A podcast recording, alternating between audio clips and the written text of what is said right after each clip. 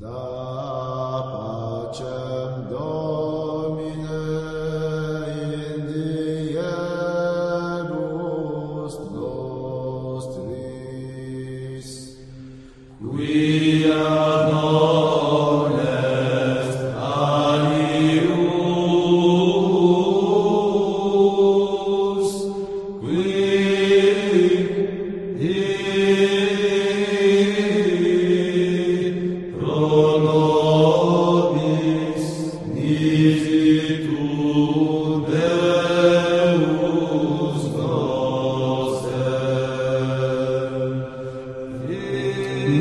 noite, galera. Estamos aqui de volta para mais um Irmãos Caverna Podcast.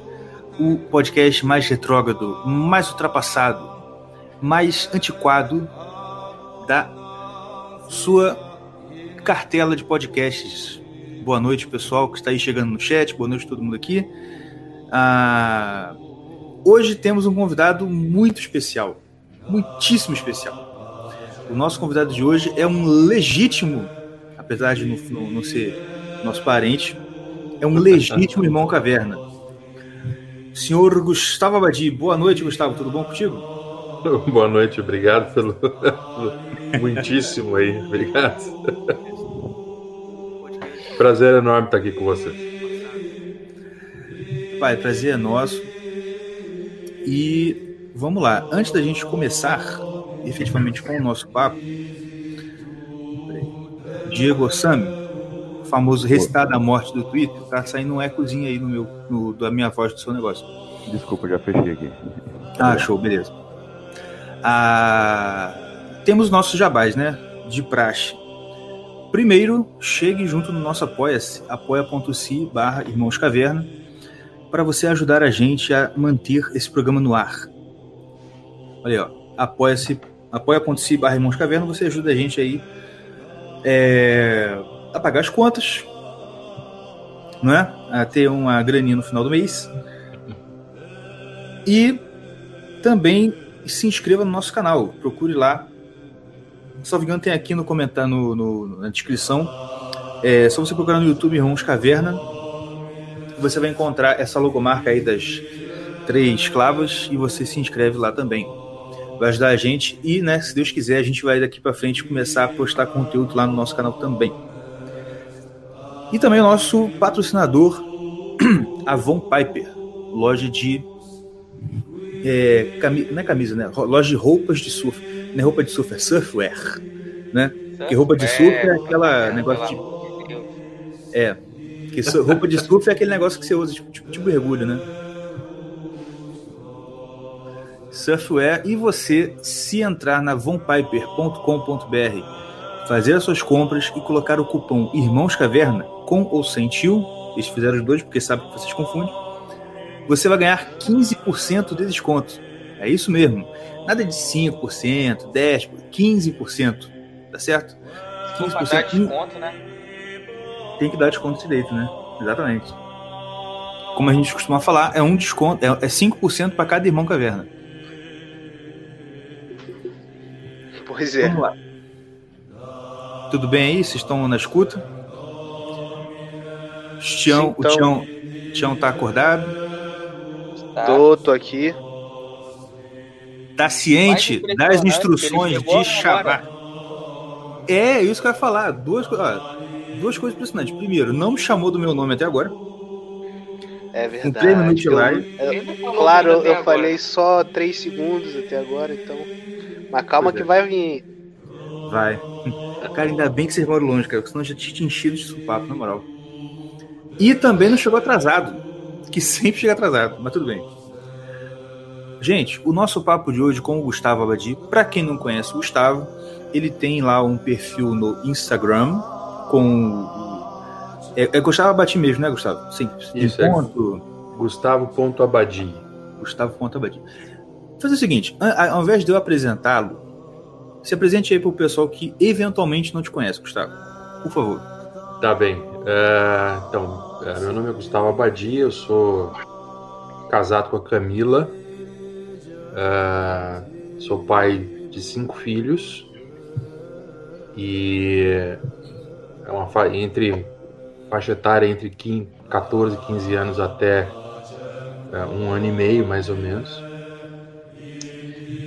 Eu administro a editora Clubinho Literário e dou algumas aulas na, na comunidade Augusta. Né? E, enfim, eu tive há um tempo atrás aí a, a, uma ideia de, de, criar um curso chamado Seja Homem, uhum. que vai virar um, um já está transcrito e, e, eu vou começar a ajustar para virar um livro. Maravilha. E eu, eu acabei, assim, durante algum tempo me, me, dedicando a discutir alguns problemas sobre esse negócio aí de que é necessário para virar homem, essas coisas assim. Uhum. E acho que dei a minha contribuição com o curso, mas uh, sempre é interessante de vez em quando falar de novo no assunto, porque parece que às vezes as pessoas não entenderam algumas das soluções que a gente propôs. Então, esse sou eu aí. Sou, da, sou do Rio Grande do Sul, e uh, estou morando em Canela. Ah. É, muito bom. Muito bom, rapaz. Olha, eu vou falar um negócio. O Sul realmente é outro país. é o que dizem, é, é o que diz a lenda, né? Mas é, rapaz. Olha, e uma coisa interessante que você falou de transformar em livro, eu acho muito importante isso, porque de fato, por mais que na, na atualidade os cursos em vídeo né, sejam a onda do momento, e vai ser daqui para frente cada vez mais, eu acho, eu acho que é fundamental não abrir mão do livro. Né? Todo o curso que o pessoal dá, assim, acho que realmente tinha que pegar, transcrever e transformar em livro e começar a vender. Para a gente começar a fazer mais presença no mercado editorial também, né? Apesar de que, sim, não tem muitas editoras que compram nossa ideia, mas a gente não, não, não por isso a gente tem que deixar de fazer as coisas, né? É, eu vou te dizer assim, hoje está muito mais fácil publicar um livro do que era há, há uns tempos atrás. Assim. É verdade. E, e, pode usar até aquela ferramenta do, do, do, do, Kindle Publishing que tu consegue fazer publicação, inclusive no exterior, com, uhum. e tu você recebe só o valor do livro e tal. Mas eu Sim. concordo contigo, eu tenho, eu, eu tenho, tenho essa intenção aí, tá tudo pronto, eu estou trabalhando na revisão dele. Legal, muito bom. Gustavo, Oi. você também é um pai, você e a Camila são uma família educadora, correto? Isso, nós somos uma família homeschooler, né? De família educadora. A gente muito educa bom. os nossos filhos em casa. Eles não vão para a escola e não irão. Maravilha. Vocês viram o vídeo lá, né? Dele falando. É o quê? O vídeo do Gustavo peitando lá na Assembleia, não sei onde, um monte de gente lá. Isso, isso foi aqui na Assembleia Legislativa do Rio Grande do Sul. Ah. Aqui tem um projeto estadual de homeschooling. E até contando um pouco dos bastidores desse negócio aí, tava hum. todo mundo. Eh, havia assim, representantes uh, do sindicato de professores, havia gente do sindicato de escolas particulares. Uhum. E as pessoas que estavam na mesa compondo o negócio estavam fazendo assim a tendência era que nós que estávamos ali, homeschoolers, dever, homeschoolers deveríamos a, apoiar a escola, sabe? É, era esse, era esse o tom que a coisa estava tomando. E eu disse, não, alguém tem que dar um chute no culhão de alguém aqui. Eu vi que ninguém estava disposto. Eu disse, vamos lá. E foi, foi isso que aconteceu. O vídeo está aí disponível para quem quiser ver, né? E, e foi necessário, porque o, o pessoal acordar, pessoal, vem cá, cara. Uhum. Isso, né? A, a, coisa tá derretendo. Vocês querem que a gente fique batendo palma para é. presídio? Porra, sai fora. Exatamente. Olha, eu cada vez mais me convenço que aquela coisa que o pessoal costuma ameaçar a gente, né? Ah, abandono intelectual. Gente, Sim. se eu colocar meu filho na escola de novo, eu, eu, eu, eu vou estar culpado diante de Deus de abandono intelectual.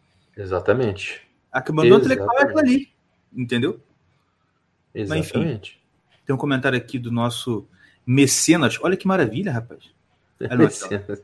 50, olha, eu, Norberto, primeiramente te amo, tá? Ele mora no interior, no interior do Maranhão. O Opa. sul é planeta, realmente, ó. E Maranhão, infelizmente, né, rapaz, é um estado bem castigado, infelizmente. Não. Muito obrigado pela sua colaboração, Norberto. Mas voltando. É... Vamos lá, Gustavo. A gente vai falar então. A gente já falou um pouquinho sobre isso no, né, lá no início do podcast. Bem no início, que esse aqui já é o episódio 53. Opa, coisa, coisa boa. Muito bom. E a gente já falou sobre isso uma certa vez, mas sim, foi, foi, foram nossas. Como é que eu vou dizer? Nossas divagações sobre o tema. Porque sim. isso também é um assunto muito caro para nós, os nossos, nossos três irmãos. Porque você está vendo só o Mordecai aqui, calma Mordecai, só que uhum. o Tião tá lá junto com ele. Certo. Somos três irmãos caverna. E a ideia de toda de chamar o programa de Irmãos Caverna é justamente uma frase do Chester, que você deve conhecer, que ele diz que quando você está na beira do abismo, o único progresso é voltar. Entendeu? Isso. E aí a gente botou esse nome aqui de Irmãos Caverna nesse sentido, de que. É por isso que eu falo, ah, o programa é retrógrado, não sei o quê. Mas dizendo o seguinte, pô, até eu acho que. Acho que foi isso. Ontem teve uma, também uma votação na Câmara de Brasília falando que ah, esse negócio de homeschooling é um retrocesso.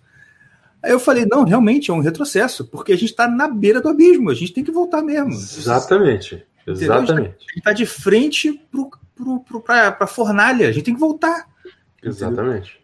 E então, essa coisa toda de ser homem, de a gente, a gente percebe que a nossa criação foi, foi bem nesse sentido.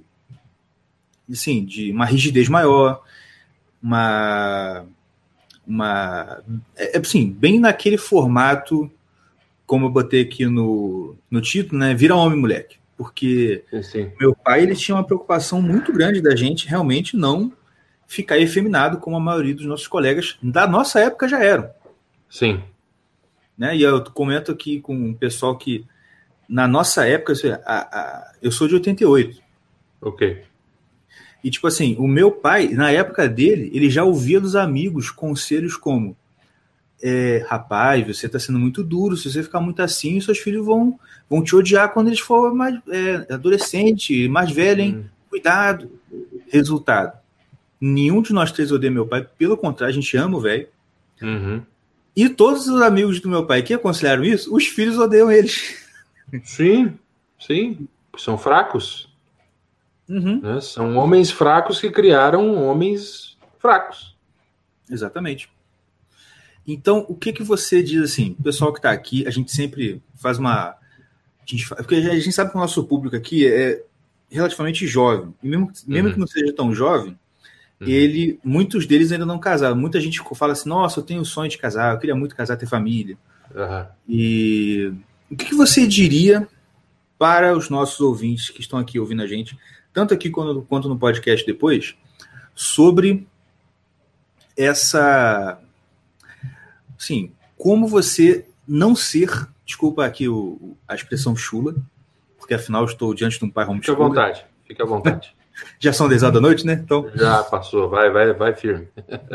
então, como que a galera aqui pode crescer e não virar uma bicha, como a maioria das pessoas são hoje? É, cara, é, essa é uma, uma, pergunta bastante complexa, porque assim, ó, é, tem alguns fatores aí que, é, que são importantes para que o cara não vire um, um, uma cici, né? Não vire uma menina, né? E aqui tem, tem acho que o primeiro grande fator né, é, foi o que vocês tiveram. Vocês tiveram um pai. Sim. Tá? Isso quer dizer o seguinte: era um homem no sentido lá, não, não é um homem perfeito, não é um uhum. homem, né? Assim, ah, geralmente aquela o público que às vezes eu falo muito é, é de gente católica, assim, e os caras vêm com uma piedade extra, nem os anjos têm, assim. Sim, sim. E, e, eu costumo dizer, olha, vocês têm que botar os pés no chão. Às vezes a gente precisa de um cara que saiba uh, uh, trocar a torneira que saiba limpar a fossa, sabe? Que não precise de um mecânico, porque ele mesmo limpa, troca as peças do próprio carro. Que se tem um, um outro cara batendo numa mulher, ele vai lá e, e bate no cara, arrebenta o cara, para ele aprender a não bater na mulher. Uhum. E, enfim, um cara, um pai que diz assim: não, o negócio é o seguinte, é, o caminho é esse. Sim. Não é, não é um, não é uma menina, não é um colega de escola, não é um, um é um homem. Então, assim, primeira coisa, se você não tiver. Vai parecer meio viado que eu vou dizer, mas enfim. É, é, é, se você não tiver um outro homem na sua vida que você olha para cima e diz assim: ah, este cara aqui foi a minha referência, você está, desculpa a expressão, novamente, é a última vez que eu vou me desculpar, você está fudido. tá? Por quê? É, Fala, velho. Fica à vontade. Eu posso só dar uma, uma pitada nisso, porque a gente, ah. a gente já conversou sobre esse tipo de coisa antes. Uhum. E o Tião apontou é, uma coisa que, assim, é, falando agora parece muito óbvio, mas a gente esquece às vezes. Uhum. Que uma, a criança é um, é um copo vazio. Exato. Você vai, você vai encher ele de uma forma. E ela vai crescer daquela forma que você encheu ela. Você Cara, encheu ela perfeito. de merda? É, ué. Tá entendendo? Perfeito, perfeito. É isso aí. É exatamente. Cara, é melhor, a melhor, uma das melhores definições que eu já ouvi até agora. E te amo. Mas assim, ah, é, é, isso que você falou é, pode até soar gay, homossexual, bissona, mas só que é, é exatamente isso. O, o, copo tem que ser enchido por um homem para a criança virar um homem, senão é. não tem Veja, como. É importante ter um pai. Só pra, como é que eu enxergo as coisas, tá? Aqui tem, eu não sei se, se vocês têm filhos, todos vocês têm filhos, mas enfim. É, é eu tenho três, estou quase lá. Tem, bem, maravilha. Vamos, vamos adiante, chefe. né? E os outros não demorem. Né? Vamos lá. É, então, né? então, assim, ó, é, tem, existe um balanço, uma harmonia fi, é, fina dentro de casa que é o seguinte: o pai é a lei, a mãe é a graça. Caraca, parece meu pai falando, mano. É, é isso aí. O pai, velho, o, o pai é a lei, a mãe é a graça. Ou seja, o pai não pode ser um doce de coco. É. E, a, e a mãe não pode ser um general. Exato. Simples assim. Hum, Entendeu? Assim, é o contrário. É o é. contrário. É. O cara tem que ser, assim, ó. Ele tem que ser o, o, o chefe do, do batalhão. Sim, e sim, é, sim vocês percebem que, que, que o que está em jogo nessa história não é só uma questão da nossa vida pessoal. Isso amplificado, falou do, dos, dos, né, dos amigos do teu pai que agiram de outra forma. Cara, eu fui capelão de presídio durante um ano. Tá? Uhum. Aqui, aqui no Rio Grande do Sul tem uma cidade chamada Charqueadas. Há quatro presídios nessa cidade tá? De alta segurança até de regime aberto. Eu fui capelão de alta segurança durante um ano. Caramba. Tá? E, então, assim, eu atendi 90% dos presos lá. E eu vou te dizer assim, desses 90%, 85 não tinha pai. Nunca viu pai na vida. Caramba, cara. Isso é isso assim, ó, eu vi aqui, mas isso tem pesquisas no mundo uhum. inteiro. População carcerária é uma população eminente. Nesse sentido, eles, claro que eles decidem fazer merda na vida deles. Sim, claro, claro. Não, é, não, é, não tem nenhum anjo lá dentro e nenhuma vítima. Não. Mas é assim, chegou um momento em que eles viram que não havia limite. Uhum. Não tem pai no jogo. Então, assim, tem só uma mãe que diz: Não, você, eu vou te amar uh, eu vou te amar até o fim da minha vida, mesmo que você faça a pior merda do mundo. Uhum. Mas não tinha um pai para dizer o seguinte: olha só, se você chegar aqui com droga dentro da minha casa, eu mesmo te mato. Exatamente. Sabe? Uhum, então, assim, esse choque, essa, essa harmonia entre os dois discursos, ela baliza a cabeça da gente, a alma da gente a sociedade inteira. Cara, isso é, é um problema. Então, assim, você precisa ter um homem. Não precisa ser o pai, mas o ideal é que seja o pai, porque o cara já deve ser o cara que trilhou um pouco a estrada do negócio. Sim. É, é, é falando até esse lance de pô, se você entrar com droga aqui dentro, eu te mato. Cara, meu pai. Eu tava até lembrando esses dias aqui que a gente tava conversando sobre. Ah, sobre. Eu não lembro qual era o assunto, mas era tipo assim. É, pô, fulano, como é que tá? Meu Deus, não sei o quê. Mas eu, a gente fala, pô, mas os, os pais também deixaram correr muito tal, deixaram correr muito solto. Aí tal, eu falei assim, cara, realmente é isso mesmo, porque eu fiquei falando, cara, se vocês, se eu, se eu, se eu não tenho vocês na minha vida, principalmente o meu pai, eu uhum. ia ter despirocado também, entendeu? Eu, aí eles ficaram assim, que isso, cara? Eu, cara, não adianta. Eu sei, é. eu me conheço. Tipo assim, eu sei que onde que eles é, falaram, onde que. Eu te dou um exemplo. Por exemplo, eu era quando eu era adolescente, eu era um, eu era muito estourado. Uhum. Eu gritava pra caramba, que não sei o quê. Italiano. Eu, é, a meu apelido era até italiano.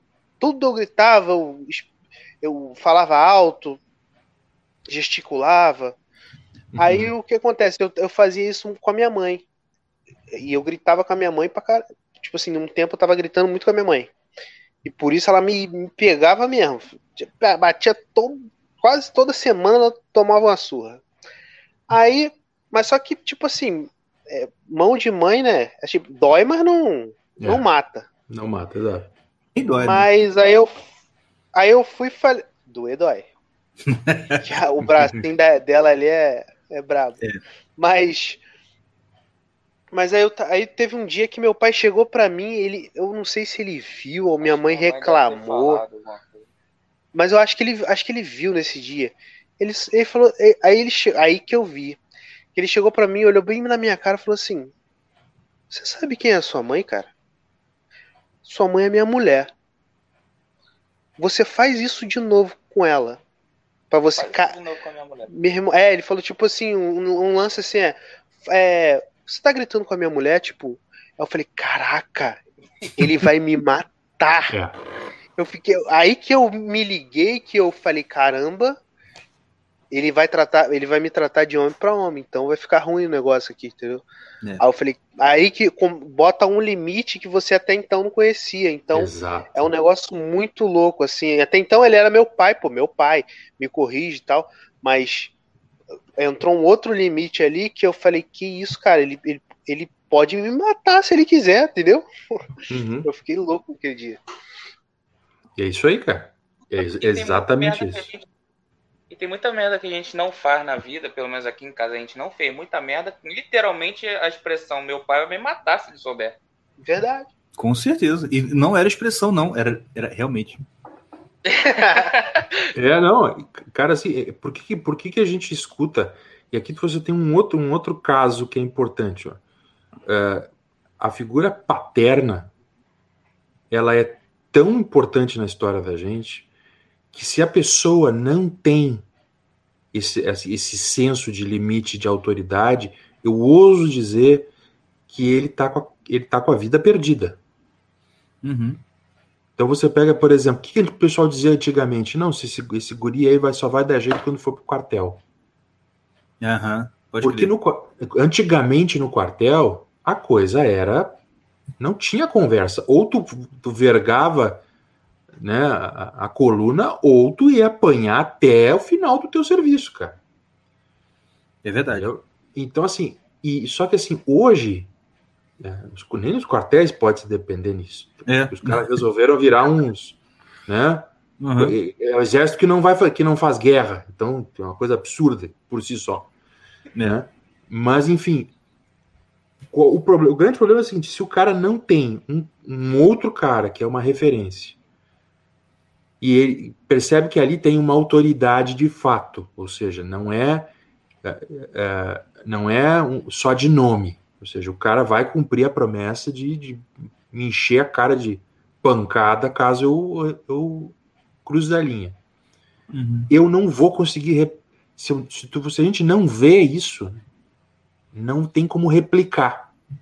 Sim. Se tu não é. tem como replicar, o único exemplo que tu tem é da mãe. Uhum. Então, assim, o que, que vai ser replicado? Os trejeitos da mãe. É. E aí, meu amigo, aí ferrou. Uhum. Ferrou Verdade. mesmo. Então, assim, você precisa ter esse homem que é homem de fato, não é um, um, um moleque de, por aí. Não é uma cici, não pode ser alguém que tenha que seja delicado uhum. nesse aspecto. Então, tem outra coisa. Este homem, ele está imbuído de uma missão. que é uh, formar uh, outros homens não conforme a sua, a, a, a, sua imagem, a despeito dele fazer isso muito, né? Vocês devem perceber isso. Vocês vão reproduzir muito daquilo que o pai de vocês era para bom e para mal. Mas ele está imbuído de uma missão. Quer dizer, eu sou o cara que sou o elo uh, que junta esses moleques com o passado. Exatamente. Ou seja, eu sou o elo. Então, assim, eu tenho obrigação de dizer para eles o seguinte: primeiro, existe um Deus no céu. Uhum. E esse Deus, se eles, se eles fizerem merda na vida deles, não tem conversinha. Isso. Ele vai julgar, vai julgar conforme as obras e vão se fuder mesmo. Uhum. Eternamente. Sabe? Eternamente. Cara, é, isso às vezes fica. Eu, eu vejo uns caras. Outro dia eu estive no Paraguai conversando com uma turma, falando sobre masculinidade, sobre homeschooling e tal. Daqui a pouco sentou uma fila de homens, todos pedindo conselho porque estavam virando homossexuais. Que isso? É sério. Caraca, mano. Só que, só que aí lá, a, a, o problema lá é, é, é, uma, é, é, uma, é uma pandemia de um outro, de um outro jeito. Que é hum. é o seguinte: você se lembra da aula de história aqui, um parênteses. Você se hum. lembra da Guerra do Paraguai? Sim. A Guerra do Paraguai, ela literalmente dizimou os homens do Paraguai. Hum. Então, há quatro gerações atrás, houve uma, uma mataram todo mundo. Independente se estava certo, se estava errado, os homens paraguaios morreram. Então havia um homem para dez mulheres. Caramba, cara. E o que, que as mulheres fizeram? Morreram os homens, a gente tem que sobreviver. Uhum. Então o que ela fazia? Ela usava aquele um homem para né, copulava, tinha filhos e tocava a vida. Sim. Então a mulher paraguaia hoje é uma mulher fortíssima. E aí os, os homens lá, os que são. E os homens são criados por mulheres. Essencialmente por mulheres. Sim, Não sim. tem a figura masculina. Tem a figura da mulher Feminina. forte. Exato. E acontece? Começa a achar bonito os homens. Certo. Caraca. E aí que acontece? E, assim, e não foi um nem dois, foram cinco, seis, dez. Eu sentei com o padre e padre, ó, tá aqui a lista dos caras que estão querendo queimar a rosca aí. Vai dar um, dar um jeito nesses caras. Porque, assim, é, é, é cara, é terrível. Uhum. Então, assim, precisa ter um cara. Uh, e eu, eu, eu, disse isso o tempo inteiro: disse, olha, vocês vão ser julgados pelo, porque, pelas obras de vocês. Então, assim, não interessa se vocês querem dar, dar o. Dá pra falar palavrão aqui, não? Né? Pode, pode, pode, pode sim. Não precisa querer dar a bunda pros caras. Não interessa isso. Interessa o seguinte: é se vocês vão fazer isso. Se vocês fizerem isso, é isso que vocês vão. Vai ter um anjo no céu que vai dizer: ó, o negócio é o seguinte: esse cara deu 33 vezes a bunda pro outro lá. Não é? é vocês, vocês, vai ser assim com tudo. Esse o problema é esse, gente. Sabe? Ah, ah a coisa de homem, né? Ah, o negócio é o seguinte: esse cara bateu punheta 200 vezes no banheiro. Bem assim. Portou ferrado. Cara, não fala. Fudeu, fudeu, né, velho? Fudeu, né? Não, é, vocês estão entendendo? Gente, uhum. existe isso. Isto vai acontecer. Quer a gente goste ou não. E eu não. E eu, gente, eu, eu não. É, o anjo vai abrir o livro e vai olhar os meus podres também. Então, assim, não, não, vocês não pensem que eu tô fora do time aí com vocês. Tamo junto. Acontece o seguinte: a gente não pode esquecer disso. A tarefa do homem, desse homem é dizer assim: ó, negócio é o seguinte, mesmo que eu faça merda, eu sei que eu fiz merda. Uhum. O problema é que agora a galera não quer nem saber disso. É. Rapaz, eu vou te falar um negócio. Isso é uma coisa que eu tenho pensado de, de um tempo para cá, porque a gente, eu e meus irmãos, somos protestantes. Só que certo. eu tô em processo de catolização. Eu vi o seu vídeo de testemunho. Uhum. É. E eu tô assim, aí eu a gente, eu e minha esposa fomos aqui em uma missa de, que tem aqui uma igreja perto de casa, que uhum. é do rito tradicional, etc. Sei. Aí a gente foi para conhecer.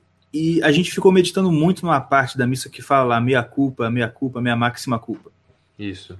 E como que isso faz e como que isso faz falta, né? Tipo assim, é. como que a gente tem um, um, cacuete de ficar colocando sempre a culpa em qualquer outra coisa e não falar, não, a culpa é minha. Tipo assim, até fala assim, se cometi um pecado, foi por minha culpa, minha culpa, minha máxima culpa. Máxima assim, culpa, é cara, isso é muito importante, cara, porque é o que você falou, tipo assim, você não, eu realmente fiz isso. Entendeu? E quantas vezes a gente para assim, tipo, ah, tal coisa aconteceu, ah, mas é porque. Aí assim, não, não, não é porque nada, é porque eu quis, porque eu tive uma decisão. Eu podia fazer A ou B, eu fiz A. É minha isso. culpa, acabou. Entendeu? Exatamente. Mas, você está falando. E, e, isso é hombridade também. Esse, cara, o que Deus quer da gente é que a gente chegue diante dele sem fazer teatro. A gente pode fazer teatro para todo mundo. Uhum. Entendeu? Pode bancar para todo mundo, para Deus a gente não banca. Então, assim, é. vai estar tá contado tudo que a gente fez de merda. E ele vai virar e vai dizer assim: ó, esta obra, essa, é, essa, é, essa dobrou na carne dessa forma. Você, aqui do outro lado eu obrei no espírito. E você vai ser, só você vai ser salvo porque eu botei a mão em cima de ti. Entendeu? É, é, uhum. é isso que acontece. Isso é graça. Graça que a gente não merece. Isso, e nesse sentido, os calvinistas estão completamente certos. Olha, é, não, ele não merece merda nenhuma. É Só que tem um porém, cara. Todas as merdas que a gente fez, elas terão um efeito para frente. Sim. Então, assim, nesta vida. Então, assim, é, é, essa questão. Tem algumas coisas que, por mais que a gente vai chegar diante de Deus, vai lembrar, existe um Deus nos condena, mas que também nos liberta da, da, do mal e do pecado com a sua graça. Ele tem coisas que a gente faz aqui que vão surtir efeito aqui.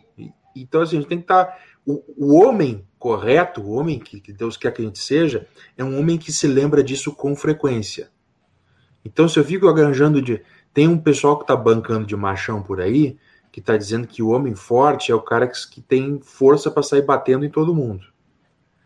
Pois assim, até onde eu me lembro, o homem forte é o cara que escolhe as guerras dele, porque ele sabe que ele não vai vender, vencer todas. Exatamente. Sabe? Então, assim, a gente tem que perceber que os atos da gente vão ter resultados. Um bom pai, um bom homem, ele vai né, pesar isso dez vezes. E vai dizer assim: não, eu vou, eu vou comprar essa briga, eu não vou. Eu vou trocar de trabalho, eu não vou. Eu vou trocar de cidade, eu não vou. Uhum. E assim, ele, ele. Aqui a gente tem a expressão no Rio Grande que é, é quando a gente começa a ficar meio, meio quieto e meio introspectivo, a gente diz assim: ah, eu vou me aquerenciar junto de Deus aqui, ver se eu consigo resolver isso. Uhum. E então, assim, o homem de verdade é um cara que tem uma mensagem para dizer, olha, existe um Deus no céu. Ele tem, ele é um cara com senso de culpa, com senso de, de, de, de, de semeadura e de resultado. E ele é um cara, bicho, que ele para e diz assim, ó, quando eu não tenho uma resposta, eu fico quieto e calo a minha boca. Eu não fico fazendo estardalhaço querendo que os outros resolvam os, os meus problemas. Quantas. Vocês são, são. Disseram que são protestantes, mas vocês vão saber responder essa pergunta. Quantas vezes vocês viram São José, que para nós católicos ele é santo? Uhum. É, é, quantas vezes vocês viram José falar alguma coisa na Bíblia, pô? Não falo. Não tem uma vírgula, cara. É, isso é uma coisa que eu, eu, eu não reparei. Eu vi uma um áudio do, do acho que foi do, ou o seu mesmo, do Paulo Ricardo, falando. Não tem uma palavra de José na Bíblia. Eu falei assim, gente, é verdade, não tem. Não tem. Ele é o santo silencioso. Não tem, uhum. cara. Por quê? Por quê? O que, a gente consegue tirar dessa, de, dessa figura que é José? Uhum. O homem perfeito é Jesus Cristo. Mas o que a gente consegue tirar dessa figura? Esse cara era carpinteiro, ou seja, trabalhou a vida inteira. Esse cara o dia que ele descobriu que a noiva dele estava tava prenha, ele resolveu fugir. Para botarem a culpa nele e não nela. Porque ela ia ser apedrejada, certamente, porque ela seria acusada de adultério. Sim. Ele foi capaz de ouvir a voz do anjo nos sonhos. Só não vai, cuida dela. E ele, e assim, cara, ele, ele é conhecido por. Existe, um, inclusive, uma, uma figura que eu acho maravilhosa, que é a figura do, do de São José dormindo. Geralmente, quando a gente tem os homens católicos, quando tem algum boleto a pagar, a gente põe, pega o boleto e não tem dinheiro, e põe embaixo, embaixo desse, dessa, dessa, dessa imagem de São José, para dizer, não, vamos dormir aqui debaixo de São José, ver se me surge o dinheiro. Nossa, eu vou, eu vou arrumar uma dessas para mim. É, é, vem começar a vender isso aí. E, cara, qual é a ideia? A ideia é o seguinte, olha. E mais, tudo isso sem ficar reclamando. Sabe? Sem ficar lavade, estilo lavadeira. Que, que, que as, as mulheres a gente sabe que, que gostam de falar pelos cotovelos. Mas o homem ficar falando pelos cotovelos. Puta uhum. merda. Que, cara, que coisa. Isso, é, isso é, um, é um efeito terrível. Então, assim, um homem precisa de um outro homem que relembre ele. Jesus precisou de um pai. Sim. Uhum. Jesus precisou de um pai. Né? Então, assim, é, é, eu acho que, que esse é o grande. Ah, mas aí o que acontece? Ah, o cara vai ser, sei lá, marombeiro, vai ser. Cara, isso depende da vocação dele. E aí, nessa seara, o trabalho do pai é dizer: Ó, oh, filho, o negócio é o seguinte: o pai tá aqui, vai te ajudar, né? Mas é assim, não mija fora do pinico e, e vamos lá. Né? Toca a tua vida, porque assim, o tempo tá passando e só tem essa vida. É. Deixa eu, eu posso fazer uma pergunta? Gustavo, boa noite. Tudo é, bem, gente? Vai lá. Tudo bem. É, deixa eu. Eu tava desenvolvendo essa pergunta. Tava lavando roupa e eu tava pensando na, nas perguntas. Viu muita coisa na minha cabeça. É, acontece o seguinte: quando tu falou que tu trabalhou no presídio, né? Isso. Trabalhou, certo.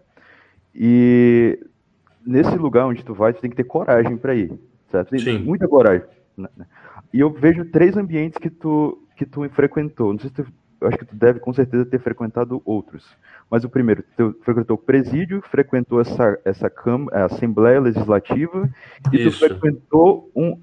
Quando tu disse que, na, naquele teu relato de que tu virou católico, uhum. tu, tu disse que tu frequentou um curso onde tinha esquerdista, onde tinha várias outras denominações, várias outras religiões isso, dentro, né? Isso, é.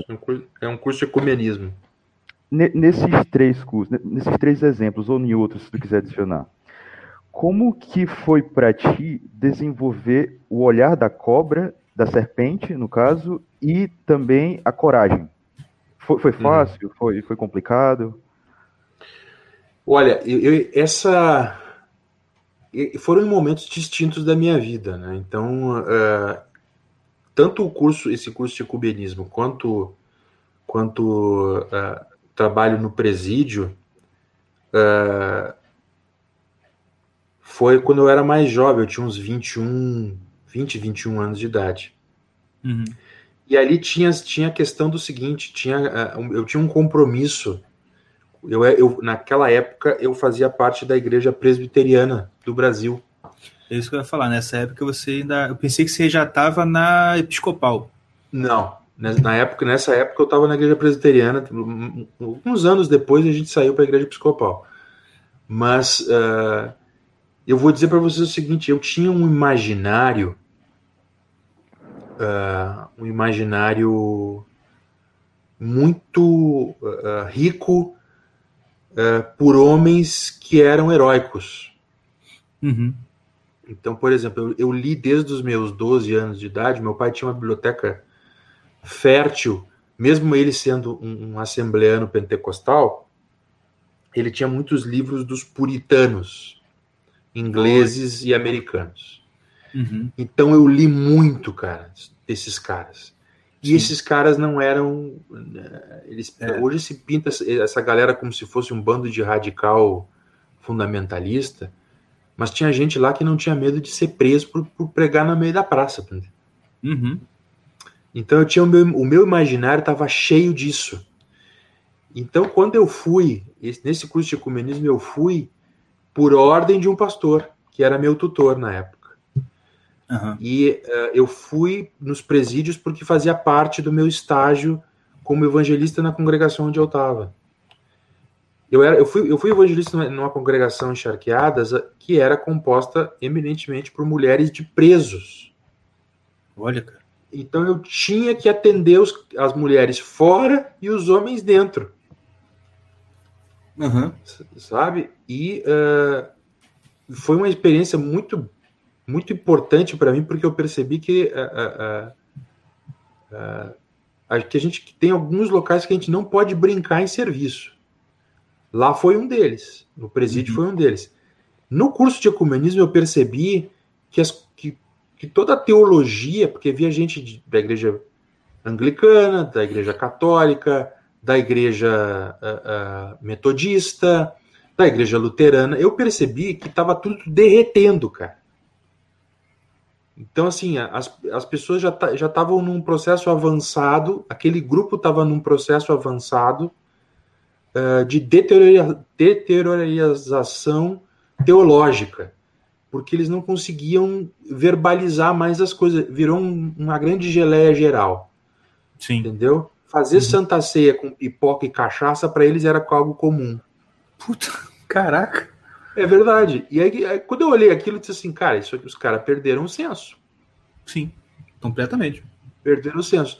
Já esse, nesse momento da Assembleia Legislativa, cara, é assim, eu eu, eu tava olhando aquilo eu, e eu disse assim, peraí, as pessoas elas não estão vendo o que está em jogo, sabe? É, gente, o trabalho de, de, um pai também é olhar para o futuro e dizer assim, o negócio é o seguinte, ou eu, eu entro em campo, ou quem vai criar o meu filho é um maconheirinho que saiu da, da, da, da faculdade de História que passou a faculdade inteira dando a bunda e vai dizer isso dentro da sala de aula. Sim. Ou seja, o projeto.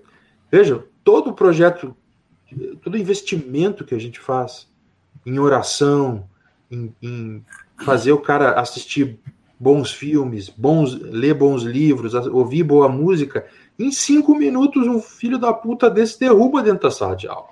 Porque o cara Nossa. tem cinco horas todo dia com o filho. Cinco uhum. horas. E tem projeto que é, que é escola em tempo integral. São nove horas com, a criança. Cara, é sério. É, é uma coisa assim. Então, assim, por um lado, quando eu era mais jovem, Diego, havia o compromisso. Naquela época eu também era meio porra louca. Né? Depois que a minha filha nasceu, minha primeira filha nasceu, eu, eu tive que me dar o luxo de parar de ser porra louca sabe? De, de simples, ah, o negócio é o seguinte, eu não posso mais ser irresponsável. E olha que eu dei umas mancadas feias ao longo desses anos aí. E, mas aqui, quando já né, na Assembleia Legislativa, a coisa veio, veio no meu caso, eu sou um cara, é, é, você pode achar engraçado, mas eu, eu, sou, um, eu sou um cara de temperamento melancólico. Eita, ferro, olha, ela é igual mesmo. Vai dizer que a Camila é fleumática também. Não, não, a Camila é melancólica. Ah, tá. E, então, assim, eu sou o cara, eu sou o legítimo cara que assim, ó, se ninguém me incomodar, não vou incomodar ninguém. Tamo Entendeu? Me deixa, me deixa quieto. Mas é assim, cara. Me deixa. Porque se tu hum. resolver come, começar a me encher o saco, eu vou. Isso que, tá, era isso que estava acontecendo lá. E então, assim, o vídeo, esse vídeo de eu falando lá, cara, correu o Brasil inteiro porque as famílias acharam a caixa de ressonância ali. Porque o, o nosso pessoal, tu vê gente que tava na mesa, depois eu, ah, eu não pude falar porque eu tava ali, eu era representante. Ah, vai, vai chupar um prego, pô. tá louco? E aí o pessoal vai naufragar porque tu quer manter a tua pose e o teu carguinho, ó, vai, vai plantar batata, velho. Uhum. Né? Ou seja, não se, não, não se ganha um debate no, na Assembleia Legislativa alisando os leão, cara. Exatamente, exatamente. Então, assim, foi, foi isso, assim, acho que foram momentos diferentes. Mas eu vou te dizer assim, se eu tivesse a cabeça que eu tenho hoje, com o corpinho que eu tinha naquela época, eu acho que eu ia me dar muito bem. Mas enfim, graças a Deus por tudo. E o Brasil é um país muito de, de camada 4, né? Tipo, Putz. às vezes a pessoa tem medo de falar num lugar, às vezes a pessoa tem medo de ser rejeitada também por aquelas pessoas, às vezes a pessoa tem medo de sair na porrada com outro, por, sei lá, porque vai, vai ficar arranhada, alguma coisa assim, né? E tu chegou lá nesses lugares, nesse presídio, e tu foi, tu foi pra cima, né? Tipo, igual o Uber dirigindo de madrugada e indo buscar Mais alguém na favela. Gente, eu, eu, eu, eu, eu ouvi a minha. Teve um, teve um, um dos. Uma, na primeira semana eu fiquei meio assustado, assim, no presídio. Na segunda, eu já estava dizendo: ah, meu, o negócio é o seguinte, ou tu abre a Bíblia. Eu levava a Bíblia para os presos. Eu dizia: o negócio é o seguinte, está aqui, tá aqui o livro. Se vocês entenderem o livro, vocês sobem. Se não entenderem, vocês descem. O problema é de vocês. Cara, teve um dia, um, um, dia um, é, um dia um cara me um cara me puxou na cela e disse assim: o negócio é o seguinte, ou tu leva tal recado X, Y, Z pro meu advogado lá fora, ou eu vou mandar matar toda, toda a tua família. Eu disse: olha, cara, fica tranquilo, é todo mundo cristão. Se tu matar todo mundo, tu vai me fazer um favor. o cara ficou me olhando assim, tá, mas e aí? E aí é o seguinte, não, se tu puxar, me puxar de novo, o cara aqui da, da carceragem vai ter um problema, porque eu vou para cima de ti. Me solta. Eu vim aqui para te falar de uma. Da única coisa que pode fazer efeito na tua vida. Cara, o cara, o cara olhou aqui e disse: Meu, que esse bicho é muito louco, eu vou ouvir esse cara. Não é? Genial, assim, genial. Você, eu vou vir aqui para pregar o evangelho para você. Milagres, é, meta a mão na tua cara. Meto tua cara. Porque, porra, cara, é, se, se, tem uma coisa que é, que é ralada que é assim, ó, que eu acho é uma merda, na verdade, é o seguinte, cara, é assim, presídio de alta segurança no Rio Grande do Sul é assim, tu entra, tu tem que tirar toda a roupa, os caras te revistam inteiro, uhum. entendeu? Passo a mão até por dentro do teu, do tudo, sabe, do teu, lá do teu, né? Rapaz. Aí tu tem que vestir toda a roupa, pega tuas coisas, entra na cela, conversa com os caras, ora com os caras, Aí tu tem que ouvir umas bandalheiras, porque afinal de contas aquilo lá não é lugar de, de criança, né? Aí daqui a pouco tu sai, tira a roupa inteira, os caras te revistam inteiro de novo. Nossa. E aí tu sai de lá e vai pro outro presídio. Então, cara, eu vou dizer, vou dizer pra você assim, ó, eu, eu, é, chega uma hora que tu começa a ouvir a, a, cantilena que a gente ouve aqui fora, as conversinhas, as, cara, as pessoas não têm noção. Uhum sabe? Não tem, aqui fora a gente brinca de coisas assim, tem coisas que se resolvem com facilidade dentro de um presídio. Então, o assassino não pode ficar na mesma galeria que um estuprador, por exemplo. Uhum. Entendeu? Porque, porque uh, assassino, também tem assassino também tem família. É. E o filho da puta vai estuprar a vida do outro. Mas, enfim, são os detalhes penitenciários que não tem no. Né? o que eu quero dizer é o seguinte, cara, não dá para. Não, é assim, ó, se a gente eh, seguir o caminho que, o, que esse mundo está ditando, vai virar tudo um bando de mulherzinha. Uh, uh, em termos de educação, a coisa vai piorar cada vez mais, porque tu põe cara que deveria estar tá levantando parede para fazer de, mandalinha na escola, junto com as meninas. Sim, sim, exatamente. Tá? Por, por... Então, assim, e isso, isso o pai tem que olhar. Não é, é. o professor, não é Cara, é, é o pai. Porque assim, o negócio é o seguinte: é, se, se não é ele para mexer nisso, ferrou. Ferrou. É uma geração é. perdida. É uma geração perdida. Pois é. E você imagina, cara, é triste, porque eu tenho uma colega de trabalho que tá, uma vez postou uma, um story do Instagram de, de o filho dela brincando, né? Um brinquedinho lá. Pô, cara, o, cara, o menino brincando com um fogãozinho, é, negócio de passar roupa. Ele vai criar uma menina? Porque, cara, é isso que ela sabe mas... fazer. Pois é. É tem, um, tem, tem, um livro da, da Christina Sommers, acho que é. É, que é a, Isso, A Guerra contra os Meninos. Uhum. Cara, não dá. Não dá. Tu tem um. Tu tem um a, se tu tem um, um guri, tu tem que deixar o cara derrubar a árvore, entendeu? Azar. Não é, igual eu brinco aqui. E é engraçado como que essa, esse senso, até nos caras que são, assim, você vê que o cara não tem nenhum traço de, de, de feminilidade. Mas ele olha para o menino, para a criança, para o bebê, como se fosse uma menina, por exemplo. A minha esposa filmou um dia o meu filho mais novo, que tá com, uhum. fez um ano agora, é, pegando, a gente chegou do, do mercado, aí ele, ele, não pode ver nada no chão que ele quer pegar, né? Sim. Aí tinha uma sacola de laranja. Ele pegou a sacola e foi levantando assim devagarzinho. Eu falei assim, ele tá fazendo força. Cara, quando ele levantou, a carinha dele tava vermelha. De tanto uhum. força que ele tava fazendo, que é branquinho igual eu. Uhum. Ele levantou e botou assim na, na, na, meu, nas minhas pernas. E assim, e fez a fosse assim, caramba, tá fazendo força. Aí botei no chão de novo, ele pegou de novo. E foi. Ah, achei engraçadinho, beleza. Aí chegou na igreja, um rapaz lá que. É, né? É o que eu falei, não tem nenhum traço de feminilidade. Mas chegou, uhum. Rapaz, cuidado que pô, vai, vai, vai fazer mal pra coluna dele. Certo. Eu, eu olhei para assim, que isso, cara? Quando eu falei assim, você teve duas meninas, você não sabe o que é isso, não. É. É, é difícil, cara. Você vê, é sempre assim, tipo, ai, tadinho, ai, cuidado, ai, não sei o quê, né? É complicado.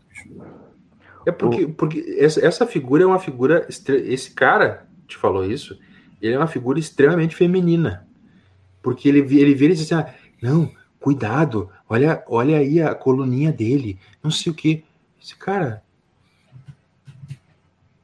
é, a pessoa não percebeu que ele está funcionando com a cabeça feminina. Sim, sim, sim. Né? Ele, Exatamente. Ele está querendo proteger alguém que não pode ser protegido. Exatamente. Que tem que ser desafiado.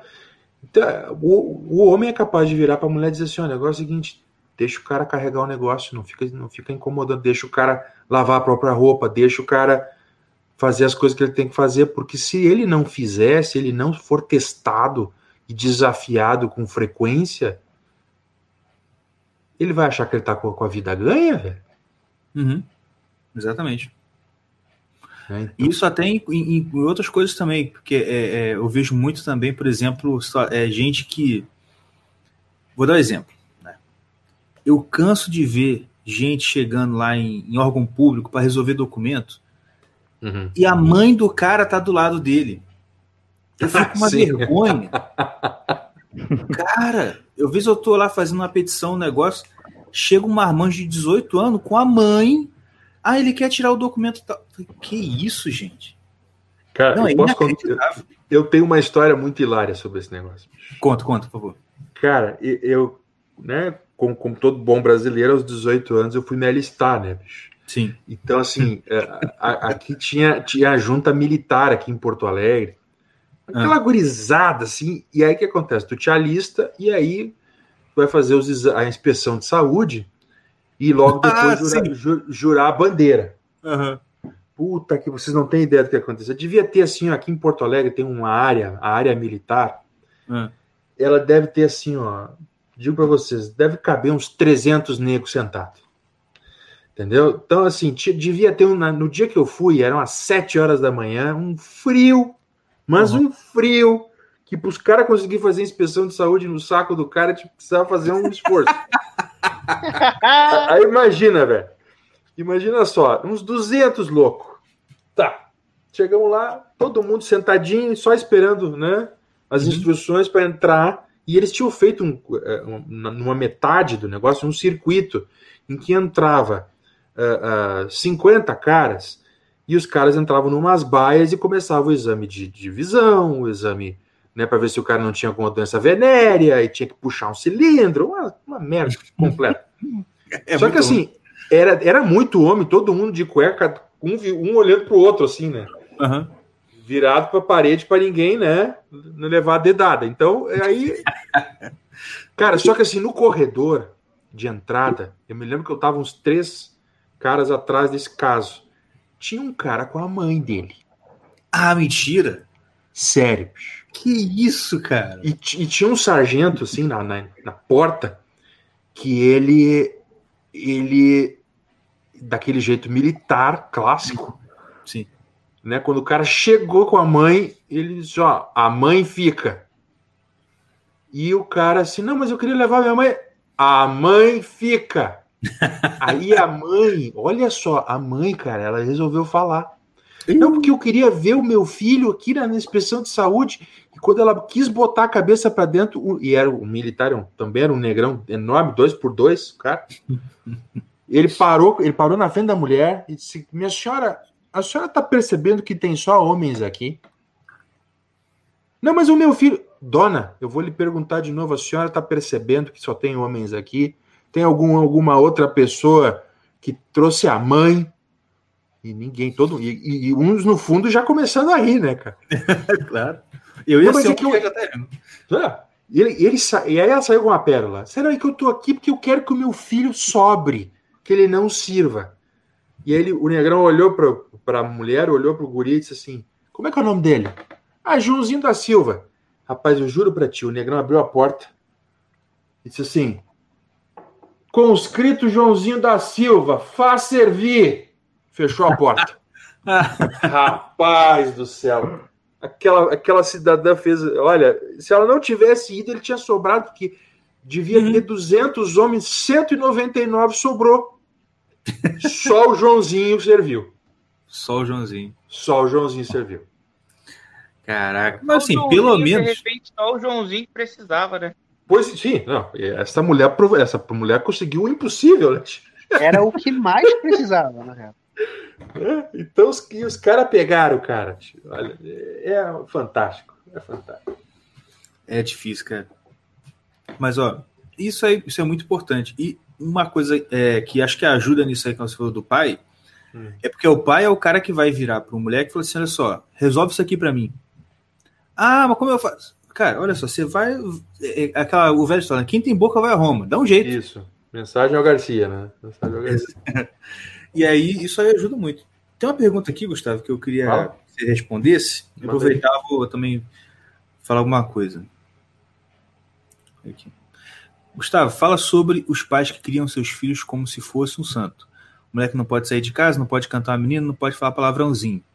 Certo. E em relação a isso, só um, pegando um gancho na questão aí que é. eu comecei a ler, pensei que era uma coisa, mas acabou que era outra. Mas aqui, em relação ao que você falou sobre a figura do pai, a importância, o, o nosso pai, ele sempre falou uma coisa que eu, eu trouxe para mim, né, agora que eu sou pai, e eu acho que você também é dessa mesma linha. Uhum. Que o pai, ele é uma representação para o filho de Deus. Certamente se, o, se, o, se a criança tiver uma relação ruim com o pai, ela muito provavelmente também vai ter uma relação ruim com Deus. Porque eu vejo, assim, eu vejo assim, por exemplo, a criança, ela, ela acaba olhando para você que é pai, principalmente quando o pai é igual a gente, né?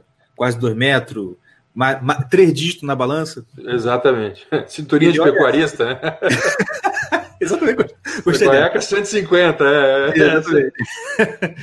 ah, ele olha pra gente, eu, é quase, tipo assim, a criança não tem essa referência, mas tipo assim, isso aqui é tipo Godzilla.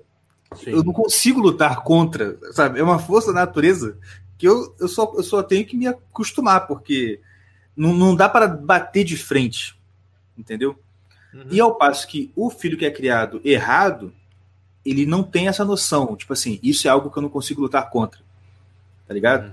Uhum. Por exemplo, é, tem uma história da, da, nossa, nossa infância, né, que é muito comentada, que uma amiga nossa, que é amiga dos meus pais, tinha um filho que era muito rebeldezinho. Ah, aquele moleque, né, do jeito que a gente está falando aqui, que o pai não dá muita bola e a mãe fica super protetora e o menino acaba sendo muito rebelde, muito, todo, todo espivitadinho. Um dia eles foram almoçar lá em casa. E aí o que acontece? Ele a, a moça falou assim: menino, não pega a faca, porque é perigoso. E ele ficava pegando. Pegava e soltava, pegava e soltava. E ela, menino, não pega, eu já falei. Né, aquela coisa que você já deve ter. Sabe como é que é isso, né? Sei, sei. Aí o meu pai, né? O Caverna Sênior, que inclusive a gente tem que chamar ele um dia aqui. o pegou. Supremo. É, Supremo. Menino, Supremo, é. isso aí. Quando o menino pegou a faca de novo, ele botou a mão do outro lado da faca. Era uma faquinha sem, sem ponta. Aí ele botou a mão do outro lado, ficou olhando pro moleque. A mulher foi olhando pra ele. E ficou nessa, né? Aí, que, aí ele começou a fazer força assim, meu pai segurando a mão. E ele começou a medir força. Rapaz, meu pai só foi virando a faca assim pro lado da mão dele, machucando. Até que ele soltou e foi chorando pra mãe. Uhum. Rapaz, a família ficou uns meses sem falar com a gente. Mas continuou amigo, né, Tião? Pois é, claro. E até hoje é. Assim, e é exatamente. Eu, eu, eu, hoje eu vejo essa diferença. Assim, esse menino, ele era do, desse tipo. Ele não olhava pro pai dele e pensava, cara, pai é uma coisa que é tão grande, tão forte, tão superior a mim que eu não consigo lutar contra. Só tem que, só tem que aceitar, né? Fazer, fazer umas oferendas, que é, esperar que ele não me mate, entendeu?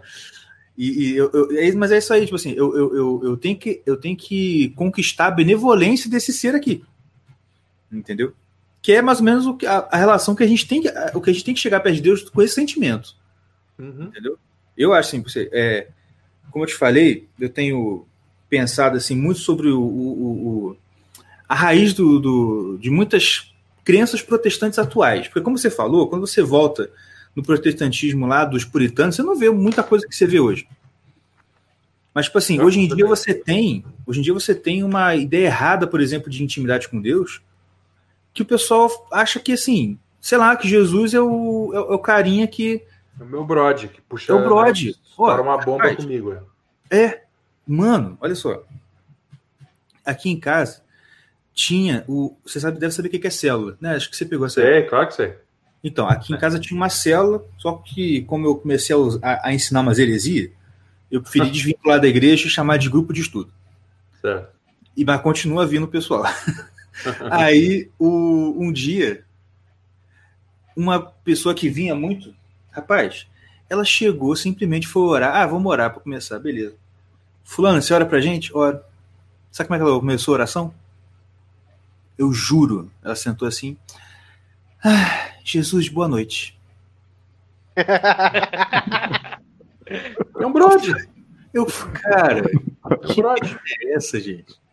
O pessoal acha que é isso, tá ligado? Tipo assim, ah, não, intimidade com Deus. Assim, cara, você não tem noção do que você tá falando, cara. Porque olha só, Deus, imagina só, imagina um dos títulos, né, que a gente, uma das coisas que a gente chama de Deus e Jesus Cristo é de rei, né? Rei dos reis e tal. Sim. Rei dos reis, claro. Imagina só que é rei, nem que é rei dos reis, imagina só que é um rei. Mesmo que você tenha intimidade com, com, com esse rei, que um príncipe, filho dele, tem, o príncipe não trata o rei como se fosse um outro príncipe amigo dele. Ele chega é. para a presença do rei e fala assim: meu senhor. Cara, é porque sabe, é o que eu falo. Assim, o pessoal acho que ele, ele viu, ele, ele, assistiu o Shrek, ele acha que o mundo é o Shrek. Uhum. Que o príncipe é, é, é, é engraçado, sabe? O, o, cara, o Shrek é uma paródia. Aquilo ali não é a realidade. Entendeu? A uhum. realidade, se você for ver na história, assim, o, o príncipe chegava na presença do rei, que era o pai dele, e falava: Meu senhor. Você não vê na história de Esther, pô? Esther era a mulher do rei. E ela chegou Sim. toda assim, porque senão, porque senão o rei ia matar ela. Sim. E em pé ainda, né? Ficava em pé. O rei, o, o, quando uma pessoa vai se, é, falar com o rei, tem que ficar em pé e fazer a posição, né? Sim, Exato. exatamente. Enfim, eu acabei falando muito, mas essa é, relação é de pai com Deus é. É ótimo. Acho que tá... faz participar, sim. Cara, isso está coberto de razão. É, tanto é verdade o seguinte, um exemplo é, é, um pouco lateral, mas acho que, que, que te dá razão. Se você for num orfanato, um orfanato cristão, católico, evangélico, você não pode rezar e, e pedir, apresentar Deus como pai. Uhum. Tu tem que apresentar Deus como Senhor para essas crianças. Porque se tu pensa, apresentar como pai, a figura mental que elas têm é, é que é o seguinte: eu tô aqui no orfanato porque ele me abandonou. Olha só. Eu vi isso acontecer, sabe? E num orfanato aqui para crianças em Rio Pardo, aqui no Rio Grande do Sul. A, os, os são, são, é um orfanato da Assembleia de Deus.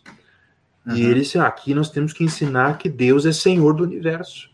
Porque se a gente disser que Deus é Pai, que imagem que essas crianças têm de Pai? Rapaz, a coisa. É igual aquele trecho da, da, da Maria que o Jesus se perde, né? Aí ele fala: Não sabeis que eu devo estar na casa de meu pai? Aí eles não entendem, a Virgem e o José não entendem o, o significado daquela saudação, né? Sim, sim. se Cara, então, assim, isso, isso é, é uma coisa assim que a gente, que a gente tem que realmente levar a sério uh, e tem, entender o seguinte. Essa pergunta que eu vou, e voltando à pergunta também do Lucas Santos ali, uh, o que eu acho é o seguinte: uh, você não pode criar crianças.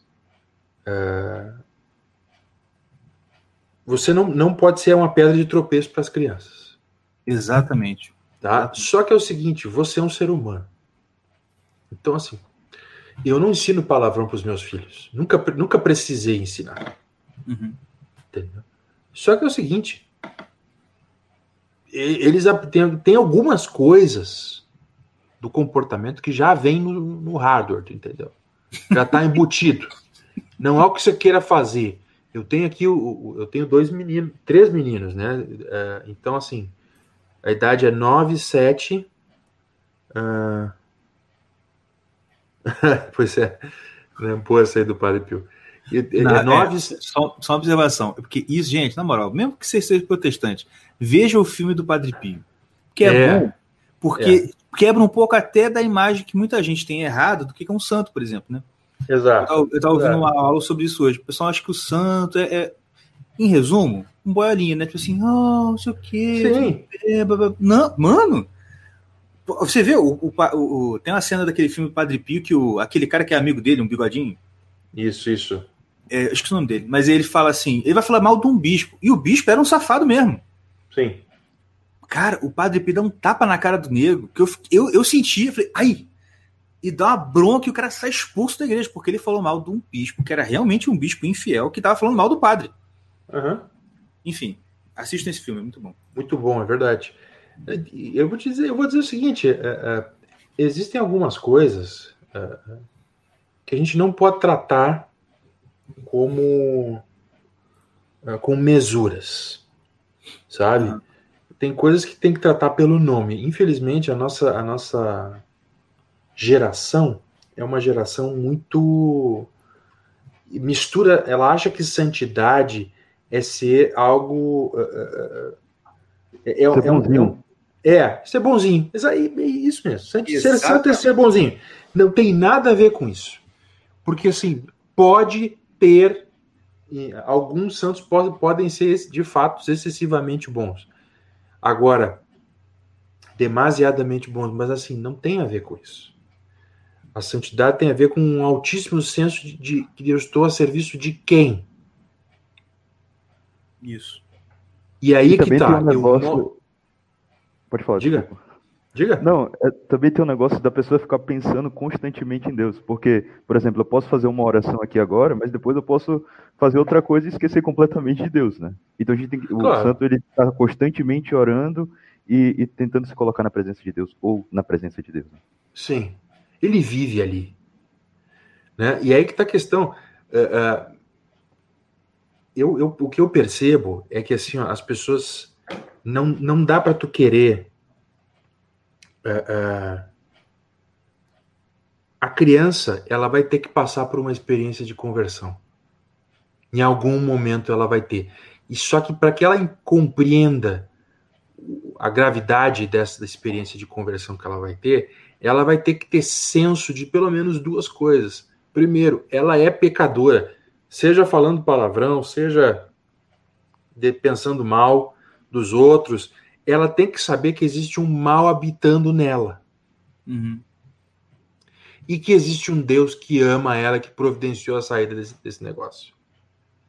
E ela tem, então assim, uh, criar uma criança assim desse, desse jeitinho, sabe? Uh, uh, é mais ou menos como criar uma rosinha, entendeu? você percebe que assim, a, o mundo é sujo. E se tu não cria uma casca para essa criança, ela vai vai sentir mais dor que os outros. Uhum. Então, assim, o cara que tem o pelo duro, a, né, a casca dura, ele aguenta melhor o tranco. É. é. Obviamente que ele vai ter que lidar com, com os demônios dele, mas enfim, quem é que não tem que lidar? Até Jesus teve que lidar com, com esse tipo de coisa quase todo dia da vida dele. Sim, Então, assim, a gente, eu acho que não pode se iludir e achar que não, o meu filho é um santinho, eu só leio o livro de santo para ele. Cara, é assim, ó. um, a santidade faz parte do nosso caminho, mas assim, ele não é, ela não é, não é todo o caminho nesse aspecto. Sim. Você tem, você tem que ser capaz de olhar e dizer assim, existe santidade num cara que é inspetor de polícia. Existe santidade em alguém que é um carcereiro. Uhum. Sabe? Nas coisas normais deste mundo, porque, cara, não, não, não é isso não é privilégio de monge, nem de freira, nem de padre. Entendeu? Isso é projeto de Deus para a vida da pessoa. Então a pessoa vai ser santa sem nunca conseguir ler um livro, mas é uma catadora de lixo e cuida da família. Uhum. Eu posso fazer uma pergunta para o Gustavo que veio aqui na minha cabeça? É, Gustavo, o que que os católicos têm a aprender com os muçulmanos no quesito masculinidade? Muito. Muito. Porque, assim, a, a, a estrutura a, a estrutura de sociedade proposta pelo, pelo Islã tem muitas. O Islã é um, é um, é um grande sincretismo, né? Então, elementos do judaísmo com elementos de cristianismo e elementos da cultura local em que o, o profeta vivia, né? Inclusive, quem tem curiosidade de ler o, o Corão, leia, porque assim, é, um, é um livro muito interessante, assim, sobre muitos aspectos. Tá cheio de, de problemas, mas é um, são, é um livro interessante. Uhum. Uh, eu acho que tem muito a aprender, porque a estrutura da sociedade deles é muito clara, sabe? Não tem. Uh, os papéis são muito claros. Então, quando a gente vê, por exemplo, uh, aqueles homens que têm as esposas com vestido de burca, pode pensar assim: ah, mas essas mulheres são oprimidas. Cara, essas mulheres mandam na casa. Vocês não têm ideia. Esses caras, eles, eles, eles dão um bonde de, de joias para essas mulheres e cuidam delas. É assim, ó. Uh, uh, existem os agressores, porque existe agressor em todo lugar.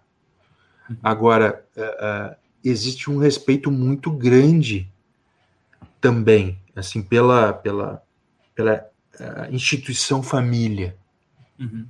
Então, acho que o catolicismo pode aprender muito com o Islã nesse aspecto e de, de não. Uh, o catolicismo, infelizmente, nesses últimos 50, 60 anos, tem entregado a rapadura para o primeiro que passa, entendeu? É uma coisa que é impressionante. O Islã não. E esse tem sido, tem sido o, um dos motores do crescimento deles. Né? Tem um livro chamado Quem Herdará a Terra, do Eric Kaufman, da London School of Economics, que ele, eles questionam né, quem, quem são os as pessoas que vão herdar a Terra, mesmo, literalmente. E aí ele começa a dizer, é um estudo sobre demografia, e ele disse o seguinte, existem três grupos que vão herdar a Terra judeus ortodoxos, católicos tradicionais e muçulmanos fundamentalistas. Por quê? Porque tem filhos. Uhum. E não é um, dois filhos. É sete, oito, nove filhos. É. E aí, então, e assim. O muçulmano ainda tem uma vantagem nesse aspecto porque ele não tem só uma mulher, né? exatamente, é. Eu não sei se é uma vantagem, viu? Mas, enfim. Não, vantagem de, de dominação, né? Sim, é sim. É, é, e tem o seguinte, né? O cara tem que manter essa mulher, então é, é um pouco é. mais complexo. Então, o que, que, que, eu digo assim? Eu acho que, que a gente tem que aprender nesses aspectos, eu acho que é possível sim. Uh, com o muçulmano, não tem a conversa de que você tem que achar lindo, maravilhoso assim, a, a, a, como é que é o nome do templo? A mesquita. Tu tem que achar lindo, maravilhoso o que o profeta diz. Não, não, tu tem que obedecer. Tu tem que uhum. ser submisso. Então, assim, a, o cristianismo, sobre muitos aspectos, nesses últimos anos, tá? No passado não era assim. Se você uma, a história de um Santo Antão, se você ler a história de um Agostinho, se você ler a história para pegar aqui um, um, uma coisa mais novinha e um contexto mais protestante, a história de um Charles Spurgeon e de um Jonathan Edwards, cara, nós, tamo, nós viramos um bando de maricas. Exatamente. Ó, eu tô lendo a Patrística. Eu não tô conseguindo ler muito mais rápido porque o trabalho tá me sugando muito. Mas eu falo, já falei isso aqui em outros episódios. Depois de ler aquele, aquele primeiro livro da Patrística, que é são os Padres Apostólicos, você olha para aquilo ali e fala assim, cara, eu sou um pagão. Sim. Eu tinha certeza da minha salvação até ler esse livro, porque agora eu não tenho mais. Porque, olha, é brabo, você olha para assim, cara, eu sou o quê, cara? Eu não sou cristão, não, cara. Isso, esses caras uhum. são. Exatamente. Entendeu? Porque é isso que Exatamente. você falou, tipo assim, nesse aspecto, é, é, tem, uma, tem uma, uma aproximação, porque os caras não tinham conversa. Sim, eles estavam fora do mundo mesmo. Uhum. Pra época deles. Não, não, adianta esse papo de que não, mas hoje em dia. Não, não. Pra época deles eles já estavam fora do mundo. Você, você, você se lembra, não sei se você já se lembra, mas tem um momento lá na carta a Tiago em que ele diz: Olha, eu quero que vocês levantem mãos santas, Sim. ponham as mãos sobre as pessoas. Ou seja, havia um desejo apostólico para que as pessoas orassem umas pelas outras. Sim. É, hoje, a gente, o que a gente faz? A gente vai e tem que procurar um padre ou um pastor para ele nos ungir. Uhum. Eu não quero ser revolucionário a respeito disso, nem questionar tanto isso, mas enfim, o desejo do apóstolo é que ele se levantasse em mãos santas, ou seja, gente que vivia para Deus Sim. e que podia interceder a Deus pelo irmão. É isso. É. Vamos lá. Isso é uma prática que tu vê muito poucas vezes. Agora, inventa de dizer para um dos para um muçulmano que ele não vai poder rezar numa das cinco horas do dia ele te dá um tapa na cara. É. Nós não, a gente tem vergonha de orar na frente do irmão. Eu vou entrar na minha porta, aqui no meu, no meu quarto, e vou fechar a porta e vou rezar. Uhum. Para não ofender ninguém. Não, eu rezo baixinho, para não ofender é. ninguém. Cara, tem um... se prostrar pessoas, também. Exato. Se ajoelhar. Se ficar no chão deitado. Tipo, tem uma igreja que eu tô frequentando, a missa tridentina lá, né? Aí todo uhum. dia, é, quando eu vou lá, após a comunhão, é, o pessoal muito quietinho, muito, muito arrumadinho tal. Aí eu chego, me comungo, eu sou o último. Deito no uhum. chão. Me prostro total, entendeu? Tot, nulidade. Aí eu, eu tenho uhum. feito isso, isso, é, basicamente, a, a, é, todas as missas que eu vou, eu faço isso. E às vezes umas orações dentro do cemitério só para só para aquecer. é, mas isso é uma coisa comum no passado. Tu é. entende? Era uma coisa que assim, não, ninguém ia te ficar te achando louco. Uhum. Entendeu? Porque tu te prostrou por inteiro. Ora, não é isso exatamente isso que fazem os monges todas as vezes uh, uh, uh, que se consagram quando renovam votos? Eles não se deitam inteiro. Na, na, na liturgia católica, quando um, um, um diácono decide se. Um homem decide se dedicar ao diaconato, ele deita no chão inteiro. Uhum. Porque ele diz: Olha, eu tô, eu tô entregando a minha vida para servir a Deus, que se tiver que servir de solo para as pessoas pisarem e encontrarem a salvação, eu tô aqui, pode pisar. Uhum. Então, assim, aí que acontece? Eu me lembro que meu pai uma vez me contou essa história, meu pai foi, foi uma época foi presidente do, do Banrisul aqui no Rio Grande do Sul, que é um banco, e ele foi negociar com os sheik. Os sheik deu um determinado horário, ele levantaram, pediram licença. Isso numa reunião de banco, gente. Tá? Reunião bancária, o assunto era bancário. Eles levantaram, foram para uma outra sala, e o meu pai, muito curioso, foi procurar ver o que, que era. Quando abriu a porta, viu todos eles, ó, abrindo o tapetinho e começando o blá deles lá. Entendeu? Pois é. E aí o que acontece? A gente não, a gente tem medo de ofender. Só que é o seguinte, rapaz. E de passar vergonha também. Como pois é aí que tá. O pessoal não tem coragem nem de orar no restaurante antes da refeição. Então. Não tem coragem nem de dar a própria roupa para outra pessoa, Ex pro que tá passando frio. Exato. Cara, é assim, ó, a gente precisa rever isso tudo. E olhar desde. voltar até um, conseguir constatar, dizendo, cara, eu, eu aprendi errado. Uhum sabe? E, e é, um, é, um, problema educacional porque com certeza isso foi uh, uh, ou foi passado ou não foi passado por um pai, não foi passado pela autoridade, ou seja, por alguém que ensina também as coisas da fé. Eu vou dizer para vocês, o que eu recebo de pergunta no meu perfil, no Instagram, de gente, uh, de gente que se diz católica há décadas. Mas aí quando tu diz para ele, oh, tu tem que jejuar toda sexta-feira, a pessoa diz que não. E eu disse, olha, eu não inventei nada, tá aqui o texto, vai ler. E tanto outras pessoas, isso, o, o duro é que é o seguinte, na época em que eu era presbiteriano, a gente fazia a gurizada decorar a confissão de fé, manual do culto, e a gente fazia, cara. E a gurizada decorava. Hoje nem mais isso acontece. Então, assim. Gustavo, eu sou da presbiteriana.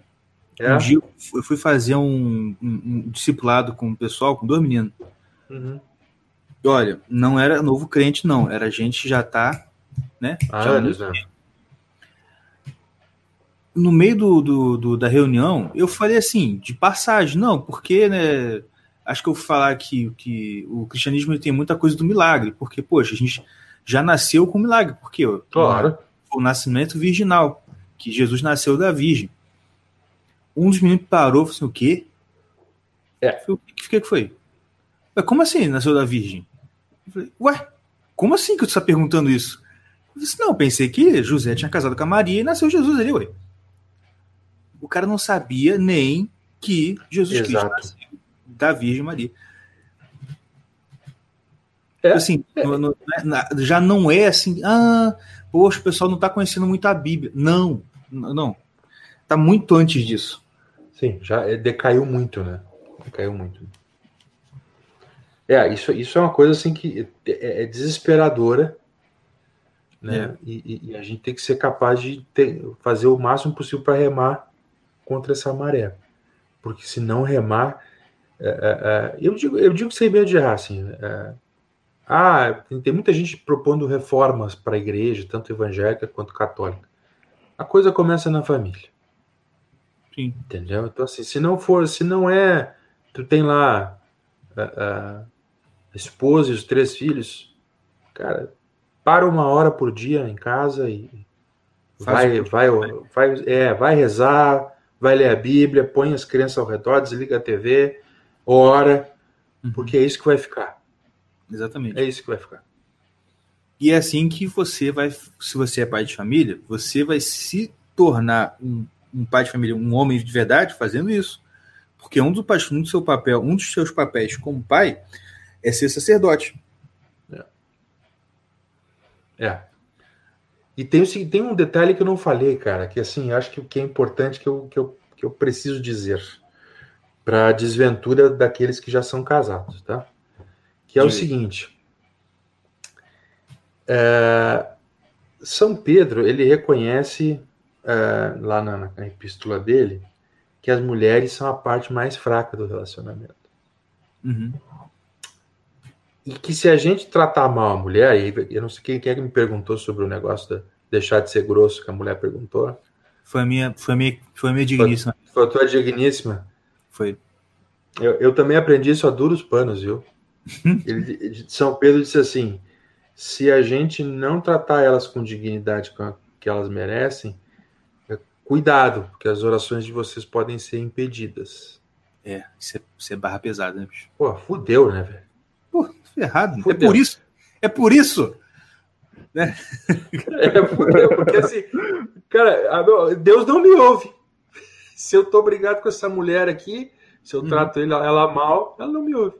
Então, assim, é, para que, que o cara tem uma mulher? E aí, aí claro, aí eu, eu, não vou ficar inventando a roda, eu, por exemplo, eu, eu vi que o Diego aqui está com a foto do Gonzaga no perfil dele. Procurem o que o professor Luiz Gonzaga fala sobre isso, uhum. para que possam entender qual é o papel do homem e da mulher no casamento, porque assim não adianta. Não adianta você ter todo esse projeto de homem se você não tem uma relação saudável com a mulher.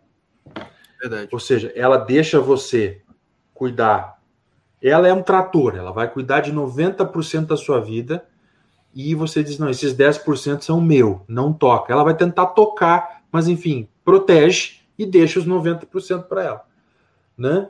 Não, não, Então, só que assim, é, e, é fazer isso. isso. E fazer isso sem ser grosso, sem agredir. Exatamente. É, é, Seja grosso com os outros, menos com ela. Inclusive, a minha perspectiva de trabalho para aqui para frente, como o chefe vai mudar, vai vir uma chefa, é. vou começar a treinar isso aí. Importante. Não é? Mas é, cara, é isso mesmo. Porque eu, outra coisa que eu queria te perguntar, Gustavo. Fala. Você conhece, alguém citou aqui lá no início do, do, do, do episódio, e eu queria te perguntar: você conhece o livro O Jardim da Paz, do Rabino Shalom Arush? Eu não conheço. Eu, não conheço. Eu li. Recomenda? O que, que você acha? Rapaz, olha, é, é, bem pesado, porque assim, é, o, o, nível que ele propõe é bem, é bem alto, sabe? Tipo assim, é, você olha assim, tu, rapaz, eu acho que não consigo fazer isso, não, viu? Porque é um nível de, de, de, de, de se negar pela esposa, assim, que é um negócio bem assim, uhum. né? Mas vou falar um negócio. Eu li, eu li isso no início do ano. Eu tava, tava naquele negócio de pandemia e tal. Uhum. Eu fiquei, fui lendo. E eu resolvi testar, né? Falei assim, quer saber? Eu vou testar esse negócio aqui. Uhum. Vou, vou fazer direitinho igual esse rabino doido tá falando. E fui lá, fui, fui fazer. É, o que acontece? Eu tenho um hábito de fumar cachimbo. Certo. E a minha esposa, né? Ah, nossa, cheira muito ruim, as crianças, não sei o quê. Blá, blá, blá. E sempre assim, eu ia fumar, eu tinha que para longe do quintal, sim, quase me isolar né, para poder fazer isso. Sim. Rapaz, eu vou dizer para vocês. Eu, eu, assim, eu, eu, nunca também fiz questão, não, vou fumar aqui na sala, não. Eu não, eu não sou também maluco. Mas assim, uhum. eu sabia que ela não, não, não, gostava muito. Gustavo, eu fiz esse, eu falei, vou, vou seguir isso aqui direitinho. Uhum. Segui tudo certinho, igual o Rabino falou. Em uma semana que eu cheguei em casa do trabalho e aí eu entrei no meu escritório, na mesa tava um cachimbo, um, um pacotinho de, de, de, de, fumo que eu uso e um isqueiro. Uhum. Eu olhei para ela assim, o que é isso aqui? ah, não, você aí, né? Eu falei, meu Deus do céu, esse negócio funciona. Apesar de ser bem puxado, quem for aí recém-casado, até quem quiser casar, pode ler o livro que é bacana. Pô, eu, eu, eu, tô lendo aqui no, no Amazon, cara. Eu vou, eu vou comprar esse livro, hein? Coloca o nome aí. É, é alguém falou aqui, o Jardim da Paz. Tem isso aqui, Jardim de Emuná, só que acho que isso é, é, um dos livros dele. Tem aqui o Jardim da Paz e tem o Sabedoria da Mulher, que é o equivalente para a mulher. Porque ele para mulher. É, ele, ele escreveu primeiro o Jardim da Paz, que é para homem. Uhum. é engraçado que ele fala assim: olha, não deixa a mulher ler esse livro, porque se a mulher ler, vai estragar tudo. E o da mulher é a mesma coisa. Não deixa o homem ler isso aqui, porque se ele ler, vai estragar tudo. é bem legal. Assim, minha esposa leu também fala que indica demais, demais, demais. Ah, eu vou ler. Vou ler sim, vou, vou procurar e vou, vou, ler. Né? É muito, eu, eu acho bem, bem bacana. Eles têm muito para ensinar pra gente, viu? Tem, cara. Deus tem muito, muito, falar, muito. Inclusive, vou te falar uma coisa que eu aprendi nesse livro que eu tomei um susto. Inclusive, me ajudou nessa nessa nessa minha mudança de perspectiva em relação à religião, uhum. que foi, lendo esse livro, eu descobri que judeu acredita em purgatório. Ah, sim, sim. Trás. Eu uhum. quase caí para trás. Eu falei, o quê? Para mim, né? Acabei de uhum. Para mim, isso era invenção de católico. E aí, meu Deus, já, né? Pá, outra coisa. Tem umas, ele conta umas histórias, né? Ele sempre conta uma história. Tem uma história que ele conta de um rapaz que queria, era muito santo, queria ser santo, se dedicou a ser santo, etc e tal. E aí ele morre, sobe e é recebido. Aí, olha que interessante. Ele morre e quando ele sobe, ele é recebido pelos tzadik, que é o equivalente ao santo do judeu. Uhum. Aos, é, desculpa, tzadik é santo, então é recebido pelos tzadikim. São os santos, tipo assim, Abraão, Isaac, Jacó, Moisés, é eles que recebem ele. Uhum. Tipo, ele vai para se encontrar com o Yahvé. E quem julga o cara são os santos. Eu falei assim, meu Deus do céu. Outra coisa que.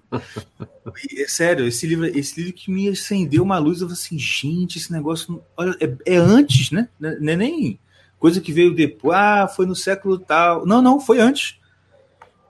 Sim. Né? Muito Sim. interessante, muito interessante. É, não, isso, isso, cara, isso é muito importante, assim, é, claro, sem querer entrar em, mas é, aqui também tem um, tem um problema da nossa, da nossa leitura, a nossa leitura uh, das realidades espirituais. A gente acha que, uh, eu não sei, uh, eu, eu, também achava assim, né, eu entendo isso, que tudo é, tudo é muito imediato com Deus e não é. Então, quando a gente costuma dizer que um anjo vem trazer uma benção da mão de Deus, é porque existem intermediários nesse meio. Ou, ou seja, uh, uh, ex, existe uma ordem, existe uma hierarquia. Sim, sim. Então, assim, e isso é importante, né? Porque se só existe uma hierarquia, porque foi o pai que criou essa hierarquia. Uhum. Foi Deus quem fez ela inteira. É aquela coisa que o Olavo fala bastante do princípio de. Ele fala princípio de hierarquia, né? A, a ordem é. das coisas. A ordem das coisas. Assim, o universo ele é todo ordenado, nada é, é o acaso. Então, essa ordem se reflete em, em, todas as realidades, sejam realidades naturais ou realidades espirituais também, né? Que foi o mesmo criador, né? Afinal de contas. Exatamente. Exatamente. Posso fazer uma, uma pergunta? Eu acho ah, que o, o seu caverna vai gostar bastante. Como que é a, a, a convivência? Na verdade é o seguinte, como que é a convivência com o Rafael Falcão, o aprendizado, te ajudou a desenvolver? Rapaz, ó, vou te falar. Você tem, tem, tem contato com o Rafael? Tenho. Manda um beijo hétero naquele cara, porque esse homem é demais, cara. Meu Deus! Eu vi, eu vi, a formação literária da criança, acabei de ver agora o. A, a, como é que chama? Analfabetismo funcional. funcional. Meu irmão, o que, que é aquilo? Aquilo é Cada fantástico. Aula é uma, é uma porrada na tua cara. Pá! Eu, não, você, você já viu, né? Eu comecei assim, ah, a gente fala do, dos níveis, né? Ah, passivo. Isso. Aí eu tô lá, ah, eu acho que eu estou no passivo, no passivo refinado. Aí, pau! Não, acho que é o, é, acho que é o incipiente. Aí, pau! Ou não, é bruto, com certeza. Eu tô, você, você vai, assim, cara. Você vai descendo, descendo, tu vai descendo a cada aula. Você acha que você tá no nível menor. É, eu, eu concordo contigo. São de coração para ele. E, claro. se puder, fazer um contatinho, ver se ele aceita também participar aqui do Irmãos Caverna. Você acha que ele participa? Porque eu achei tão sério. Você acha Pô, que ele vai... É... Nosso, não? Eu, não, eu não sei. É, depende, depende de como vocês vão fazer o convite. Porque se, assim, é, se for é... eu escrevendo, ele não vai é. aceitar. Não vai aceitar, pô. Pois é, então deixa quieto. cara, o Rafael é assim, cara. Ele é uma, ele é uma figura. Uh, todo mundo né, conhece ele pelos estudos, né, pelo trabalho com. Eu, eu não tenho medo de dizer assim que o, que o Rafael ele vai ser aí, provavelmente depois depois da morte do Olavo, provavelmente ele será um dos grandes expoentes aí. Com certeza. Uh, né, como, como sucessor, né? Sem dúvida. E ele, e ele é uma figura, assim, para mim, é, a relação, a minha relação com o Rafael é uma, quase uma relação de parentesco, porque assim, eu sou eu sou padrinho de duas de dois filhos dele hum, e ele é, ele é padrinho de um das minhas crianças também. Nossa, que legal.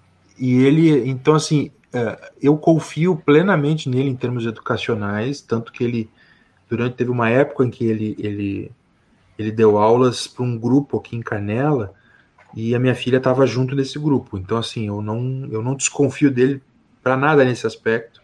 Uhum.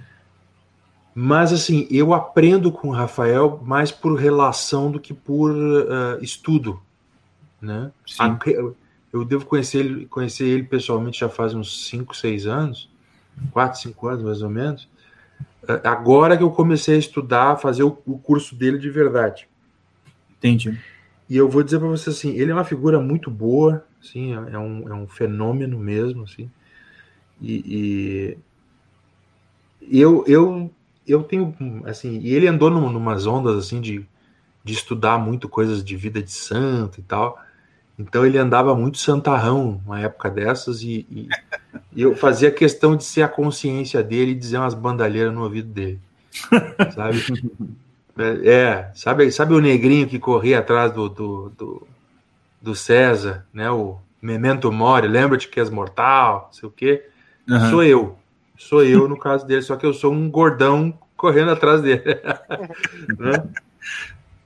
Mas ele é uma figura ótima, muito piedoso, muito muito simples, né? Um cara assim com um coração grande e, e é uma companhia muito boa, muito boa, né? E, e, uma história muito bonita de vida, assim. Eu tenho, tenho uma, muita admiração por ele.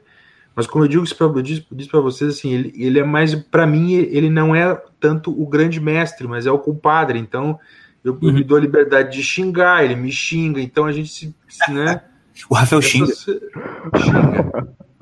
Uma vez, ele, uma vez ele virou para mim e disse assim: ele disse assim, você está muito irreverente. Era assim que me xinga. Ah, o senhor está deveras irreverente hoje, Gustavo. Deveras irreverente. Eu disse, cara, o que, que, tu quer que eu faça? Que eu acho lindo, maravilhoso, bobagem que tu fala. Eu disse, para mim, tu pode dizer, qual, né? Para mim, tu não pode sair falando essas coisas assim para os outros. Os outros acreditam em ti, são todos é. teus alunos e tal.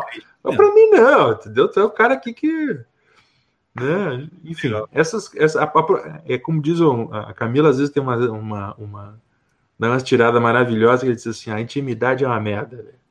Porque assim, a gente conhece o cara do lado, ah, vai, papo já, vai, fica, para de. Uhum. Né? Mas, é, ele, mas ele é uma figura fenomenal. É igual eu conversando com meus irmãos também. É, é, é mas é, é cara, de família. Precisa, chega no nível de família. de família, é isso mesmo. É isso mesmo. É, intimidade é uma merda. Então, cara, é assim, ó, o Rafael, rezem muito por ele, porque ele, ele tem uma. Mesmo assim, tem, tem um cabeção, mas a construção física dele não é lá muito boa. Né? Então, uhum. às vezes ele fica bastante doente, essas coisas assim. Mas Sim. ele é uma figura muito, muito boa. Eu acho que ele tem muito a contribuir uh, uh, ainda aí para para uh, o futuro. A gente está com planos isso aqui é essa, essa isso que eu vou dizer aqui é exclusivo para vocês. Eu acho que em 2022 a gente consegue tocar um projeto de abrir uma escola lá em Canela. Que maravilha, cara. Olha. É. Então, assim, é, é, é uma, é uma coisa assim que a gente quer realmente fazer acontecer para o bem daquela cidade, para o bem das pessoas que estão ao redor ali. Uhum. E, muito enfim, é, é, é, muito bom, é muito bom conviver com ele, viu? Ele é uma figura muito boa, os filhos dele, você tem que ver as filhas dele, cara. São é. crianças assim, ó, que, que são muito inteligentes, sabem o que querem, né? Ah, olha. E assim, mais inteligente que Rafael Falcon é a Dai Falcon, que é a mulher dele. É mesmo, é? É, a mulher é. Ali tem, ali tem também tem café no bule. Só que ainda não, o pessoal não, não descobriu muito ela. Mas ele, ali também tem, tem, tem, coisa boa. Muito bacana. Eu, eu, posso, eu posso fazer minha última pergunta? Eu acho que essa daqui é a principal. Fica à vontade. É, só, só, última pergunta minha. O, o Gustavo, é, Fala. quais as principais virtudes que o homem precisa ter hoje em dia para ser um pai, para agir, para fazer as coisas que o homem tem que fazer? Virtudes certo. essenciais. As, as virtudes. Eu, eu acho assim, ó, todas aquelas necessárias para cumprir três funções. Uh, eu, isso, isso quem falou não fui eu, não é nenhuma novidade. Quem falou isso resumiu muito bem assim, isso foi o Diogo Schmidt, que é um, é um casado com a dona Thaís, que é fundadora daquela Estela Maris Loja. Elas uma roupa de. fazem roupas modestas para as meninas católicas aí. Tá? Uhum. Mas ele tem umas, umas tiradas muito boas, ele é um, ele é um, um um, gringo do interior, aí ele disse: ah, o homem tem três funções: prover, proteger e procriar. Boa. É verdade. É Exatamente. verdade. Esse, tem que ter o 3P: prover, proteger e procriar. Então ele tem que ter todas as virtudes necessárias para cumprir essas funções. Isso quer dizer o seguinte, que ele tem que ser capaz de se controlar e parar de ficar brincando como criança na vida, porque ele precisa ter uma casa e prover uma família. e não é prover só financeiramente, mas prover como, como liderança da casa. Entendeu? É aquela, é aquela, história, olha, é, é, o, o, tanque emocional da esposa é ele que tem que encher. Exatamente. A carteira da, né, pagar, como diz o velho, né, o, o, o Olavo, ele diz, olha, eu não entendo nada que se passa na tua cabeça, mas eu te amo de paixão. Uhum. Né? Eu te amo e pago as tuas contas, e era isso. Não espera que, que eu fique querendo te entender demais, ou seja, é, ele, ele cuida da, da esposa, ou seja, ele provê, ele protege, é. Né? E, ele, que... pro, e ele procria. Então, assim, o, a, tem que se entender que a gente nunca vai ter o mesmo desejo sexual que as nossas esposas têm. Uhum. Mas isto quer dizer o seguinte: que uh, uh, nós vamos sempre ter a mais do que ela, e que a gente sempre vai querer ela e tem que manter a cabeça focada nisso com ela, porque senão a gente vai pensar, né, como vai querer qualquer buraco vira local para enfiar o pinto. Verdade. Não dá. Tem que ter que focar mesmo. E, é, e esse é o nosso trabalho. Sim. Então, assim, as virtudes que vão que a gente precisa ter são aquelas clássicas, né? As teologais e as cardeais, mas direcionadas para essa, esse, essas funções. Porque senão a gente se perde. A gente fica na teoria. Não, eu tenho que ter domínio próprio. Como? Cara, tem que parar de, de, de bater punheta e procurar minha mulher com mais frequência e falar isso para ela. Entende? Para que ela entenda que também é papel dela a procriação, mesmo não sendo a, a quem inicia o negócio. Uhum. Né? Então, assim, é, essas coisas a, gente precisa jogar mais, uh, uh, ser menos teórico e aplicar isso na realidade da gente. Pra, e fazer funcionar dentro da nossa vocação como marido, como, como né, com futuros pais, etc. Né? Porque é, se fizer esses três e fizer bem, tá ótimo. Exatamente. Olha, em relação a virtudes, tem um livro que minha esposa está lendo, que eu vou começar a ler também, que chama A Conquista das Virtudes. É, uhum. Isso aqui é Faust. Uma coisa falsa. Francisco, Francisco Faust. Francisco Faust. Oh, excelente, excelente. Ele explica de uma forma assim, fenomenal, tudo. E é muito didático, inclusive. E uma coisa também que, só para acrescentar, que o Gugu ensina sobre a questão de relação de homem e mulher, e ele bate muito nessa tecla, é a necessidade do homem defender a mulher. Tipo assim, ele é o cara. E o Olavo também já falou isso bastante, que eu, já, eu lembro do Olavo falando isso. Olha, você tem que ser o cara que vai defender ela. Todo mundo vai criticar, mas você vai defender ela. Entendeu? Isso eu acho muito legal. E realmente, cara, é o que, se você for reparar, o, o centro das reclamações de mulher em relação ao marido tem isso aí. Principalmente Sim. quando você tem as, as, as, as, reclamações de mulher naquela, naquela velha briga de né, mulher versus sogra. Uhum. É isso, tipo assim, o cara tá defendendo a mãe ao invés de defender a mulher. Sim, é isso aí. É isso aí mesmo. Isso é, é muito. Cara, isso é muito importante. Sabe? Então, assim, essa, essas, essas coisas elas precisam ser é, é, tu pensa assim, cara, eu preciso fazer, cumprir essas três virtudes, né? É, cumprir essas três funções. Que virtudes eu preciso para cumprir essas funções? Porque assim, não adianta. Eu estou dizendo assim, ah, eu preciso procriar. E aí você vai achar que vai poder traçar a esposa uma vez por dia. Cara, uhum. desculpa, isso não acontece. É, pode tirar o cabelo da Então, assim, vai, precisa de domínio próprio, sim, para evi evitar ter que matar a mulher de tanto de fazer sexo todo dia e também evitar cair no pecado de, de se masturbar no banheiro. Isso. Então, tudo isso tu tem, tem, que raciocinar mesmo e levar a sério o negócio.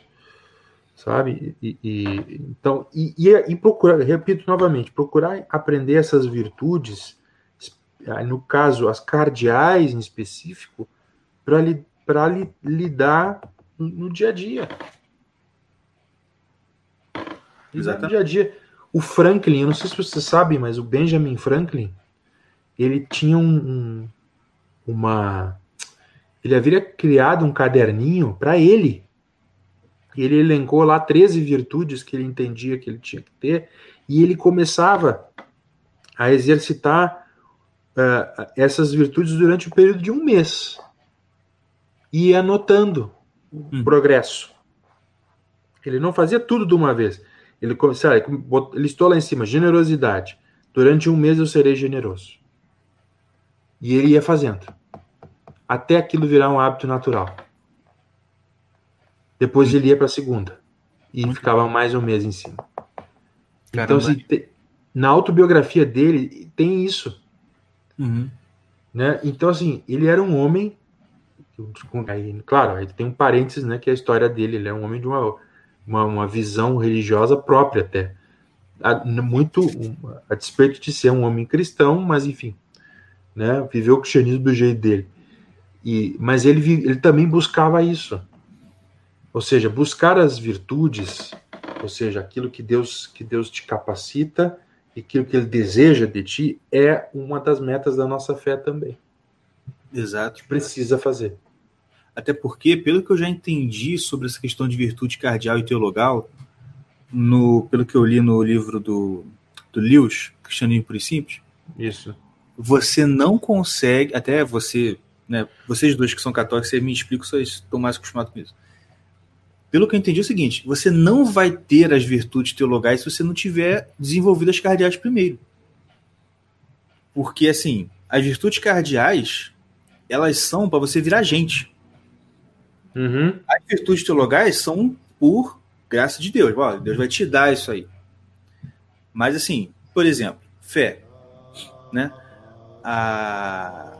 Como é que você vai desenvolver fé se você não tem fortaleza, coragem? Uhum. Ou mesmo amor, né? Porque o meu verdadeiro amor lança fora todo medo. Pronto, aí, se você não tiver coragem, você é um medroso. Como é que você vai ter amor? A virtude do amor ter lugar? Não tem. Entendeu? Isso é uma coisa que a gente conversa muito aqui em casa também. Como que isso simplesmente sumiu das mensagens, assim, das pregações? Ninguém fala disso. Ninguém. É ninguém mesmo. Não, ninguém. Tipo assim, o, uma coisa que eu tenho falado muito aqui também. A, o protestante ele focou tanto naquela falsa humildade do ninguém é perfeito que simplesmente abandonou. Tipo assim, ah, não, tipo assim, fica aí, parece que é isso. Não, já que, aspas, ninguém é perfeito, fica aí, fica aí na, na, na merda. Então, pô, que isso, gente? Pessoal, pessoal, isso é uma coisa que eu falo aqui bastante. Uma coisa que eu, você sente a diferença quando você encontra bons católicos e até quando você encontra gente boa protestante de um lado, hoje em dia, é que aquele apelo constante à santidade sumiu da igreja protestante. Uhum. Você não encontra mais. Uma galera assim, gente, vamos ser santos, santidade, santidade. Não tem. O pessoal parece que acha que botou na cabeça que isso é um ideal inalcançável e abandonou. Sim, ou é uma coisa jurídica, né? Não, Deus já declarou que você é santo, agora tem que só que administrar aquilo. É. As merdas, né? É, é uma coisa... Pode falar. É, é, é, eu acho que é importante essa, essa tua essa tua essa tua queixa, tua constatação, porque assim, ela, ela é o foco da vida. Exato. Ela, ela é o foco da vida. Tu tem que realmente ou, ou se é santo ou não se é.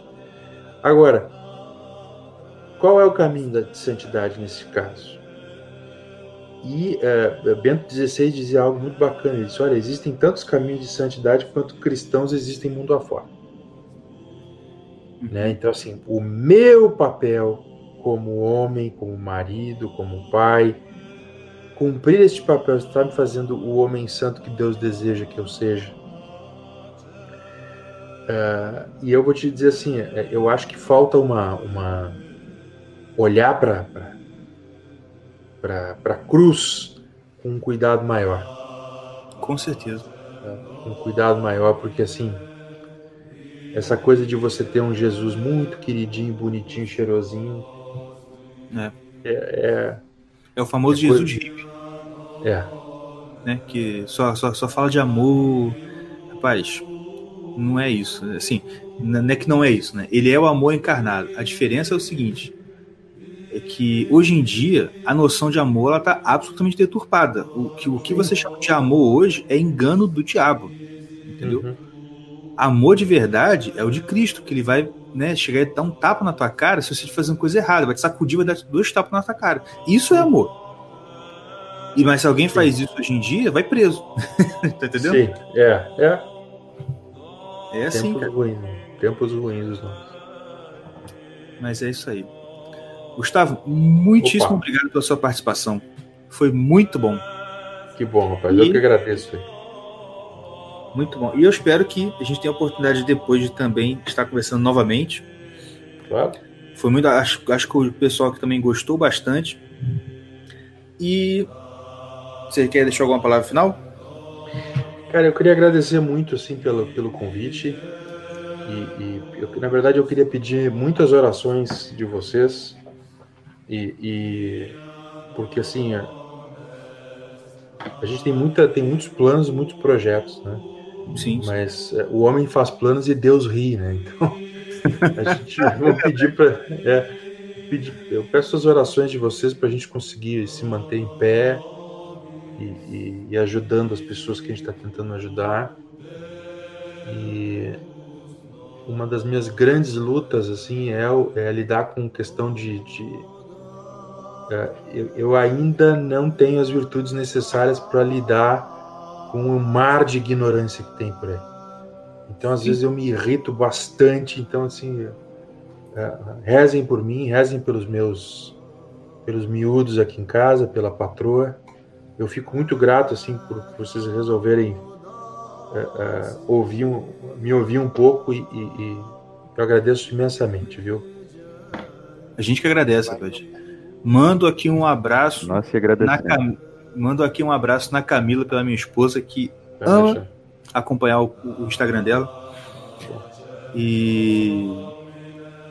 Inclusive, ela, ela, ela diz pelo menos uma vez por dia que a Camila é uma das uma das mulheres aí do desse grupo bom do Instagram que com certeza vai ser canonizado quando morrer. é, e é isso, cara. Muito obrigado. Vamos lá, que esse papo reverbere na cabeça de vocês e vocês sigam o que a gente indicou aqui. O que o Gustavo indicou aqui. Então, gente, vamos lá, vamos orar pelo, pela, pelos projetos aí da família Badi, porque realmente, dando certo, se Deus quiser, dando certo, vai ser muito bom, vai ser assim. Realmente, né, o, o grande trigo que vai ser pequenininho, vai morrer na terra, mas vai dar bom fruto. Amém. Então é isso, gente. Muito obrigado. Obrigado pela presença de todos vocês. Um abraço, fique com Deus e até.